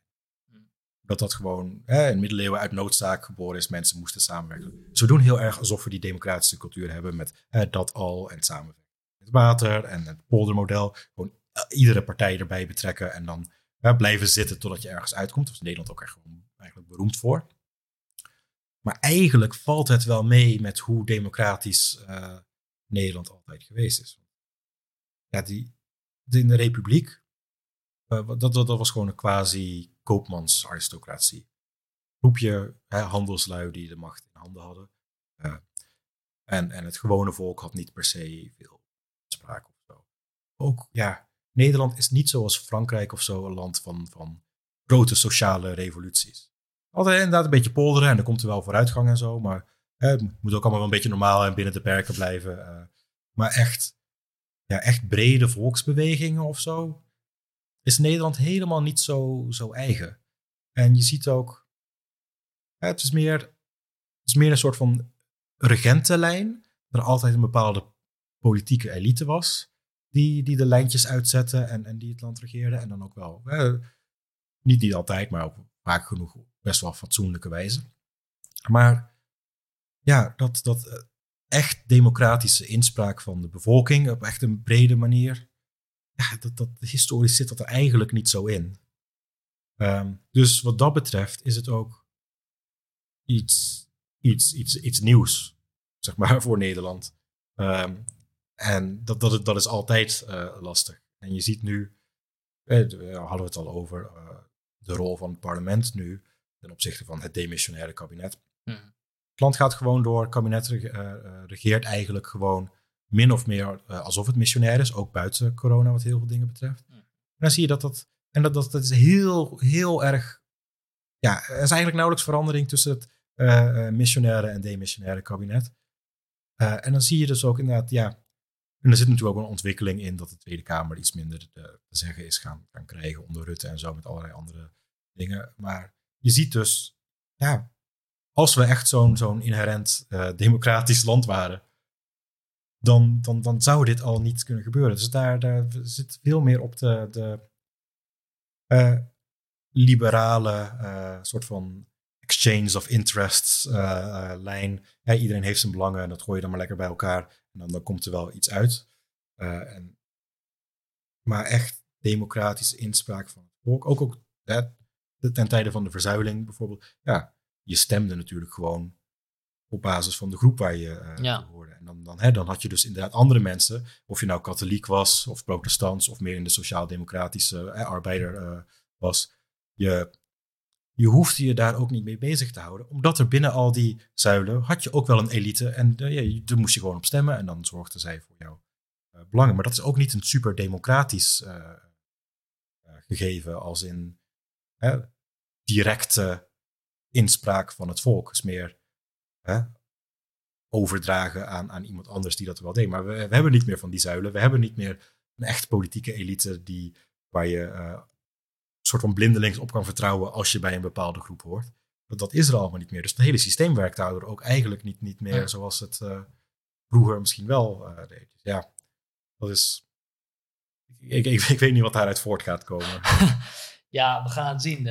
Ik bedoel, Kaak is net afgetreden. En uh, dat zet natuurlijk de verhoudingen die, waardoor het parlement op slot stond. Sorry, de Tweede Kamer een beetje op slot was, waardoor het kabinet, het demissionair kabinet, gewoon zijn ding kon doen. Weer op scherp. Wat gaat er nu gebeuren? Wat gaat de ChristenUnie nu doen? Wat gaat D66 nu doen? het is nu weer een beetje, denk ik, VVD, CDA die elkaar proberen vast te houden. Was het al natuurlijk een beetje, omdat D60, uh, GroenLinks en PvdA erbij wilden hebben. Ja. Uh, dus in dat opzicht is het misschien voor het proces best wel een uh, goed, goede gebeurtenis dat, dat Kaag uitvalt. Ja, dat, dat, dat denk ik ook in zekere zin. Maar het is wel. Ik bedoel, politiek wordt het er natuurlijk allemaal wel geregeld. Maar dat is dus het punt. Dan gaat die, die, hè, de, de, de politieke top, die gaat het dan wel leuk regelen. Maar je hebt dan nog geen, geen brede volksbewegingen zoals de ja. PvdA, dat, dat 100 jaar, nou, 100 jaar geleden bestonden ze nog niet. Maar hè, zoals de sociaal-democratische beweging waar ook de PvdA uit voorgekomen is. Uh, dat was. En het is ook gewoon een kwestie van verandering in de samenleving. Uh, en die moet dan misschien eh, aangestuurd worden door de politiek, die, die verandering. En dus mensen, maar ook mensen als Baudet proberen dat. Daar is geen duidelijke consensus over. Maar ook dat, ook daarbij, dat, dat gebeurt niet zomaar. Daar, hè, die, die, even extreem zeggen, die rot zit er al zo lang in. Ja. En er zijn veel ideeën, er wordt gewoon van gedaan van ja, dit is nu eenmaal hoe het is. Het is een soort van, hè, als het geen economische wetmatigheid is, dan is het een soort van politieke wetmatigheid. En, en al. Terwijl dat zijn vaak, ja, het zijn toch politieke keuzes. Um, maar er is geen, geen afgelopen jaren is er meer die roep. Hè. Uh, een tijdje dat er hè, uh, om de week wel een groep op het Malieveld stond om, om ergens iets te eisen, ergens tegen te protesteren. Dus dat is, dat wel een goed teken. Maar het, er, het lijkt niet dat er de instituties of de bewegingen zijn die dat uh, in, in een bepaalde baan kunnen leiden dat er iets gebeurt. Ja. Vakbeweging, vakbonden, um, die, die hebben nauwelijks leden meer eigenlijk. Het is nog steeds wel een, hè, FNV heeft, ik kan, kan me hier heel erg in vergissen, maar heeft volgens mij een miljoen leden of wat dan ook. Dat is natuurlijk flink. Maar niet meer, dat, het is niet meer zoals vroeger dat iedereen bij een vakbond uh, zat als ja. je arbeider was of werkte. En, en dus ja, als je geen andere um, als je niet dat soort bewegingen hebt of instituties. En er zijn, er zijn heel leuke ideeën voor om dat wel te krijgen, maar dat moet ook geïmplementeerd worden. En elke keer als er een rapport is die dan allerlei aanbevelingen doet, dat is uh, vaker voorgekomen, de laatste decennia eigenlijk.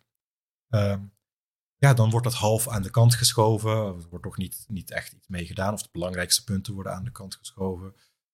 Nou, dan heb je weer de nieuwe verkiezingen na een tijdje. Uh, dan, dan wisselt letterlijk de helft van de Tweede Kamer allemaal nieuwe mensen. Dus die kennen al die rapporten niet per se meer. Uh, en er zit echt een, een, stagnatie en die verandering die, die komt niet zomaar. Ja, waar het dan wel... Ik, ik had ooit het beetje een naïeve idee, als je via, via goed onderwijs kan je dat doen. Dat, ja, dat, dat denk ik nog steeds. Um, maar er is geen consensus over het soort ja, burgerinteresse of burgervaardigheden ja, die je dan kinderen mee moet geven. Dat, daar zijn allerlei verschillende ideeën over. En dat ook veel mensen die klagen op te veel ideologische inmenging in het onderwijs. Ja. Anderen van ja, nee, het is te weinig. Dus daar, daar, daar gaat ook niet. Dus het is echt een deadlock aan, aan alle kanten. Ja. Um, dus dat, en historisch gezien, dat is misschien dan ook wel weer het, uh, uh, zoals je zei, het is gelukkig dat er dan nu meer chaotische tijd is dat er iets kan gebeuren. Maar ja, historisch gezien, ja, wat, wat zorgt voor verandering? Ja, echt, echt een diepe crisis echt een, een oorlog of zo, dat soort dingen. Ja, dat, dat, dat gaat er ook niet per se meer aankomen. Hè? We hebben het op, wat veel dingen betreft toch wel redelijk geregeld. Dat we ons daar geen, geen zorgen over hoeven te maken. Nou, ja, ja, dat klopt. Het, is, het zou nu ondenkbaar zijn dat er een oorlog komt. In ieder geval uh, in, in, Nederland. In Nederland inderdaad. Uh, maar dat, dat, dat die ontwikkelingen, dat, dat de ontwikkelingen zo kunnen gaan dat het wel gaat gebeuren, Zeker niet uit een boos. Ik bedoel, we hebben op het Malieveld hebben we inderdaad constant uh, clashes gehad tussen overheid en burgers, politie en burgers. Ik bedoel, sta volledig aan de kant van de politie, maar het is wel een clash tussen, de, tussen staat en burgers die constant werd opgezocht. We hebben daadwerkelijke vernielingen en rellen gehad. Uh, en waarbij dus uh, bepaalde burgers gingen rellen en bepaalde andere burgers zeiden wij gaan de stadscentra beschermen tegen die rellende mensen. Dat zijn de kiemen voor, voor een burgeroorlog. die is er niet gekomen en die gaat er zeker ook niet komen. Maar de kiemen zijn wel, we hebben, we hebben de kiemen gezien. We hebben ja. nee, en dat is er allemaal een uiting van. Maar het is tegelijkertijd denk ik ook een uiting van, ja, het is een uiting van onvrede. Uh, die op een bepaalde manier ge, gekanaliseerd wordt bij gebrek aan, aan andere kanalen om er bijvoorbeeld politiek iets mee te doen het inderdaad, dat, dat is dat begrijp ik. Maar wat ik wil zeggen is, we hebben best wel wat dingen gezien waardoor het niet ondenkbaar is dat als die lijn doorgezet zou worden, dat een oorlog... Ja, dus klopt, maar ik denk dus dat, dat ehm, er, er, er zijn geen, geen outlets, geen manieren om, dat Ja. ergens, om er echt iets mee, Ja, dat eh, mee te doen. En dan, dan, hè, dan wordt het dus een beetje eh rellen. Dus nu ook gewoon hè, de, de helft van die demonstraties die er eh, nu zijn, dat is dan hè, het is of een feestje of rellen. Ja, en hè, natuurlijk, bij, bij, dat, dat is historisch bij, bij elke demonstratie en elke soort van hè, revoluties die, die gebeuren, die hebben daar ook mee te maken. Ook met wat die Black Lives Matter protesten in, in de VS. Ehm, de- ik- ik vind het ook niet nodig om te ontkennen dat daar bijvoorbeeld ook af en toe eh, geweld en, en plunderingen en zo mee gepaard gingen. Maar dat dat een soort van klassiek iets van, van, van elke, elke sociale omslag en, en revolutie. Ik zeg niet dat ik dat, dat dan, dan goed praat of zo, Ja. maar ik, wil ook, ik zou ook niet dan ont- willen ontkennen dat dat ook een, een, een ding is. Maar ja, er, er moet uiteindelijk iets, mee gebeuren. En zoals je zegt, het is telkens nu geweest, en ook steeds meer, eh, en daar hebben ze het zelf naar gemaakt, burger tegen de overheid. Hm. Eh, ook omdat de overheid die in Nederland heel wantrouwend tegenover de burger gestaan. En daar komt de hele toeslagenaffaire eigenlijk uit voort. En ook, ook hè, dat kwesties als, als eh, hè, laatst die, die vrouw die dan veel van haar bijstand terug moest betalen omdat ze boodschappen van haar moeder kreeg. En daar speelde nog wel, wel meer. Maar er is een heel staatsapparaat die eigenlijk wantrouwend op zoek is naar hè, waar gaat het mis en kunnen we hè, mensen die dan misbruik ervan maken. En dat, dat is niet per se overal zo, is ook in Nederland niet altijd zo geweest. Maar het is dus ja, burger-overheid tegenstelling. Terwijl het zou meer een lijn moeten zijn van de burger via de overheid naar maatschappelijke verandering of beleid of zo. En als je in die tegenstelling blijft hangen, eh, en, en dat, eh, dat is Baudet, hè, om het nog een keer te een expliciete lijn. Hij denkt dat hij via het parlement niks gedaan kan krijgen, zo allemaal een nepparlement en zo. Dus die wil gewoon eh, een, een, een ja, soort van alternatieve tegenmacht zijn. Eh, ja, als, die, als, die, als je via normale politieke kanalen niks gedaan kan krijgen. En in zekere zin heeft Baudet daar een punt. hè, hoe die daar invulling aan geeft, is natuurlijk een ander verhaal. Ehm, dan, ja, dan, dan, dan gebeurt er niks. Dan, dan kan je er niks mee. Dan, ja, het idee is dan om, en veel mensen hebben dat idee, bij, bij Omtzigt Nieuw Sociaal Contract, allerlei ideeën ook nieuwe democratische instituties, een soort van, ehm, eh, hoe zeg je dat, Eh, ja, burgerfora, waar mensen, in Ierland werkt dat heel goed. In Ierland hebben ze eh, iets ander politiek stelsel, maar iets wat ze daar doen. Ze hebben daar, eh, het is daar makkelijker om een referendum te hebben voor grondwetherziening.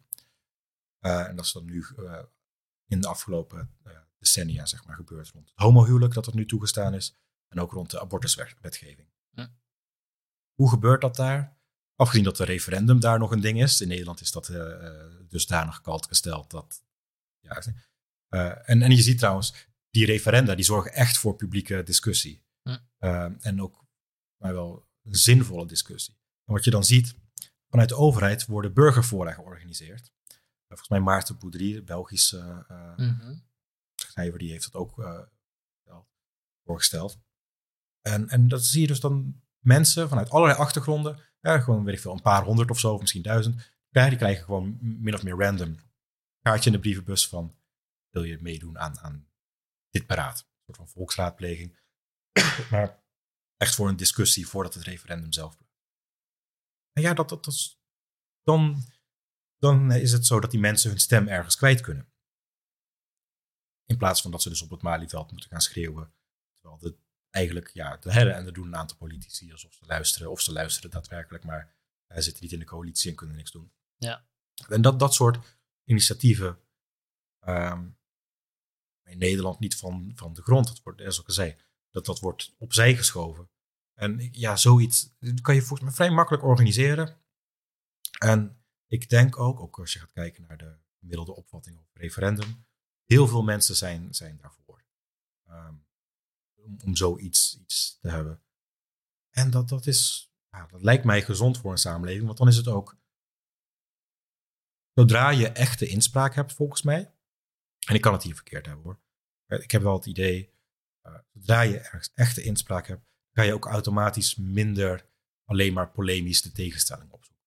Omdat je er dan echt samen, dan moet, hè, dan moet je spreken echt gaan polderen. Ja. Ehm, maar ja, de, die, dat moet dan wel de, de, de burger gegund worden. Ja. En ja, vier, vier, eh, vier, vier keer per jaar, één keer in de vier jaar naar de stembus. Ja. Ehm, is, is daarvoor niet, niet genoeg. Dat is niet voldoende. Nee. Is ook niet genoeg. En, eh, en ja, wat je zegt klopt. Eh, er moet op een bepaalde manier moet die energie en die onvrede gekanaliseerd worden naar, eh, naar iets zinvols, iets waar je wat mee kan. Ja. Zo'n referendum is een optie inderdaad. En als dat niet gebeurt, het punt is dat als, je- als je niet, niet lu- luistert, gaat het misschien vijf jaar lang vanzelf weg. Maar er komt een punt waarbij het niet weggaat. En inderdaad, mensen op het Malieveld eindigen. En dat is nog steeds niet zo heel erg. Nee. Maar dat is, dat, dat- het, het kan nog veel verder gaan dan dat. Ehm, ik denk dat we hierbij moeten laten. Ja, ja, is goed. Ja, zijn, is- eh, als, je, ja, als je omzicht nog wilde zien, dan. eh, Nee, ik denk, dat ik, dan- ik denk niet dat ik nog ga halen, maar eh, nee. we zijn ook al bijna drie uur bezig. Ah, Dus, ja, dat is wel. denk ik. ja, goed. Hè, dat is, Maar we hebben nog wel, volgens mij nog wel uren aan materiaal te gaan. Ja, dat is gewoon veel. Maar misschien als we afronden iets Ja. of zo. Heel veel komt uiteindelijk op hetzelfde neer. En wat ook al heel vaak door allerlei mensen verwoord is.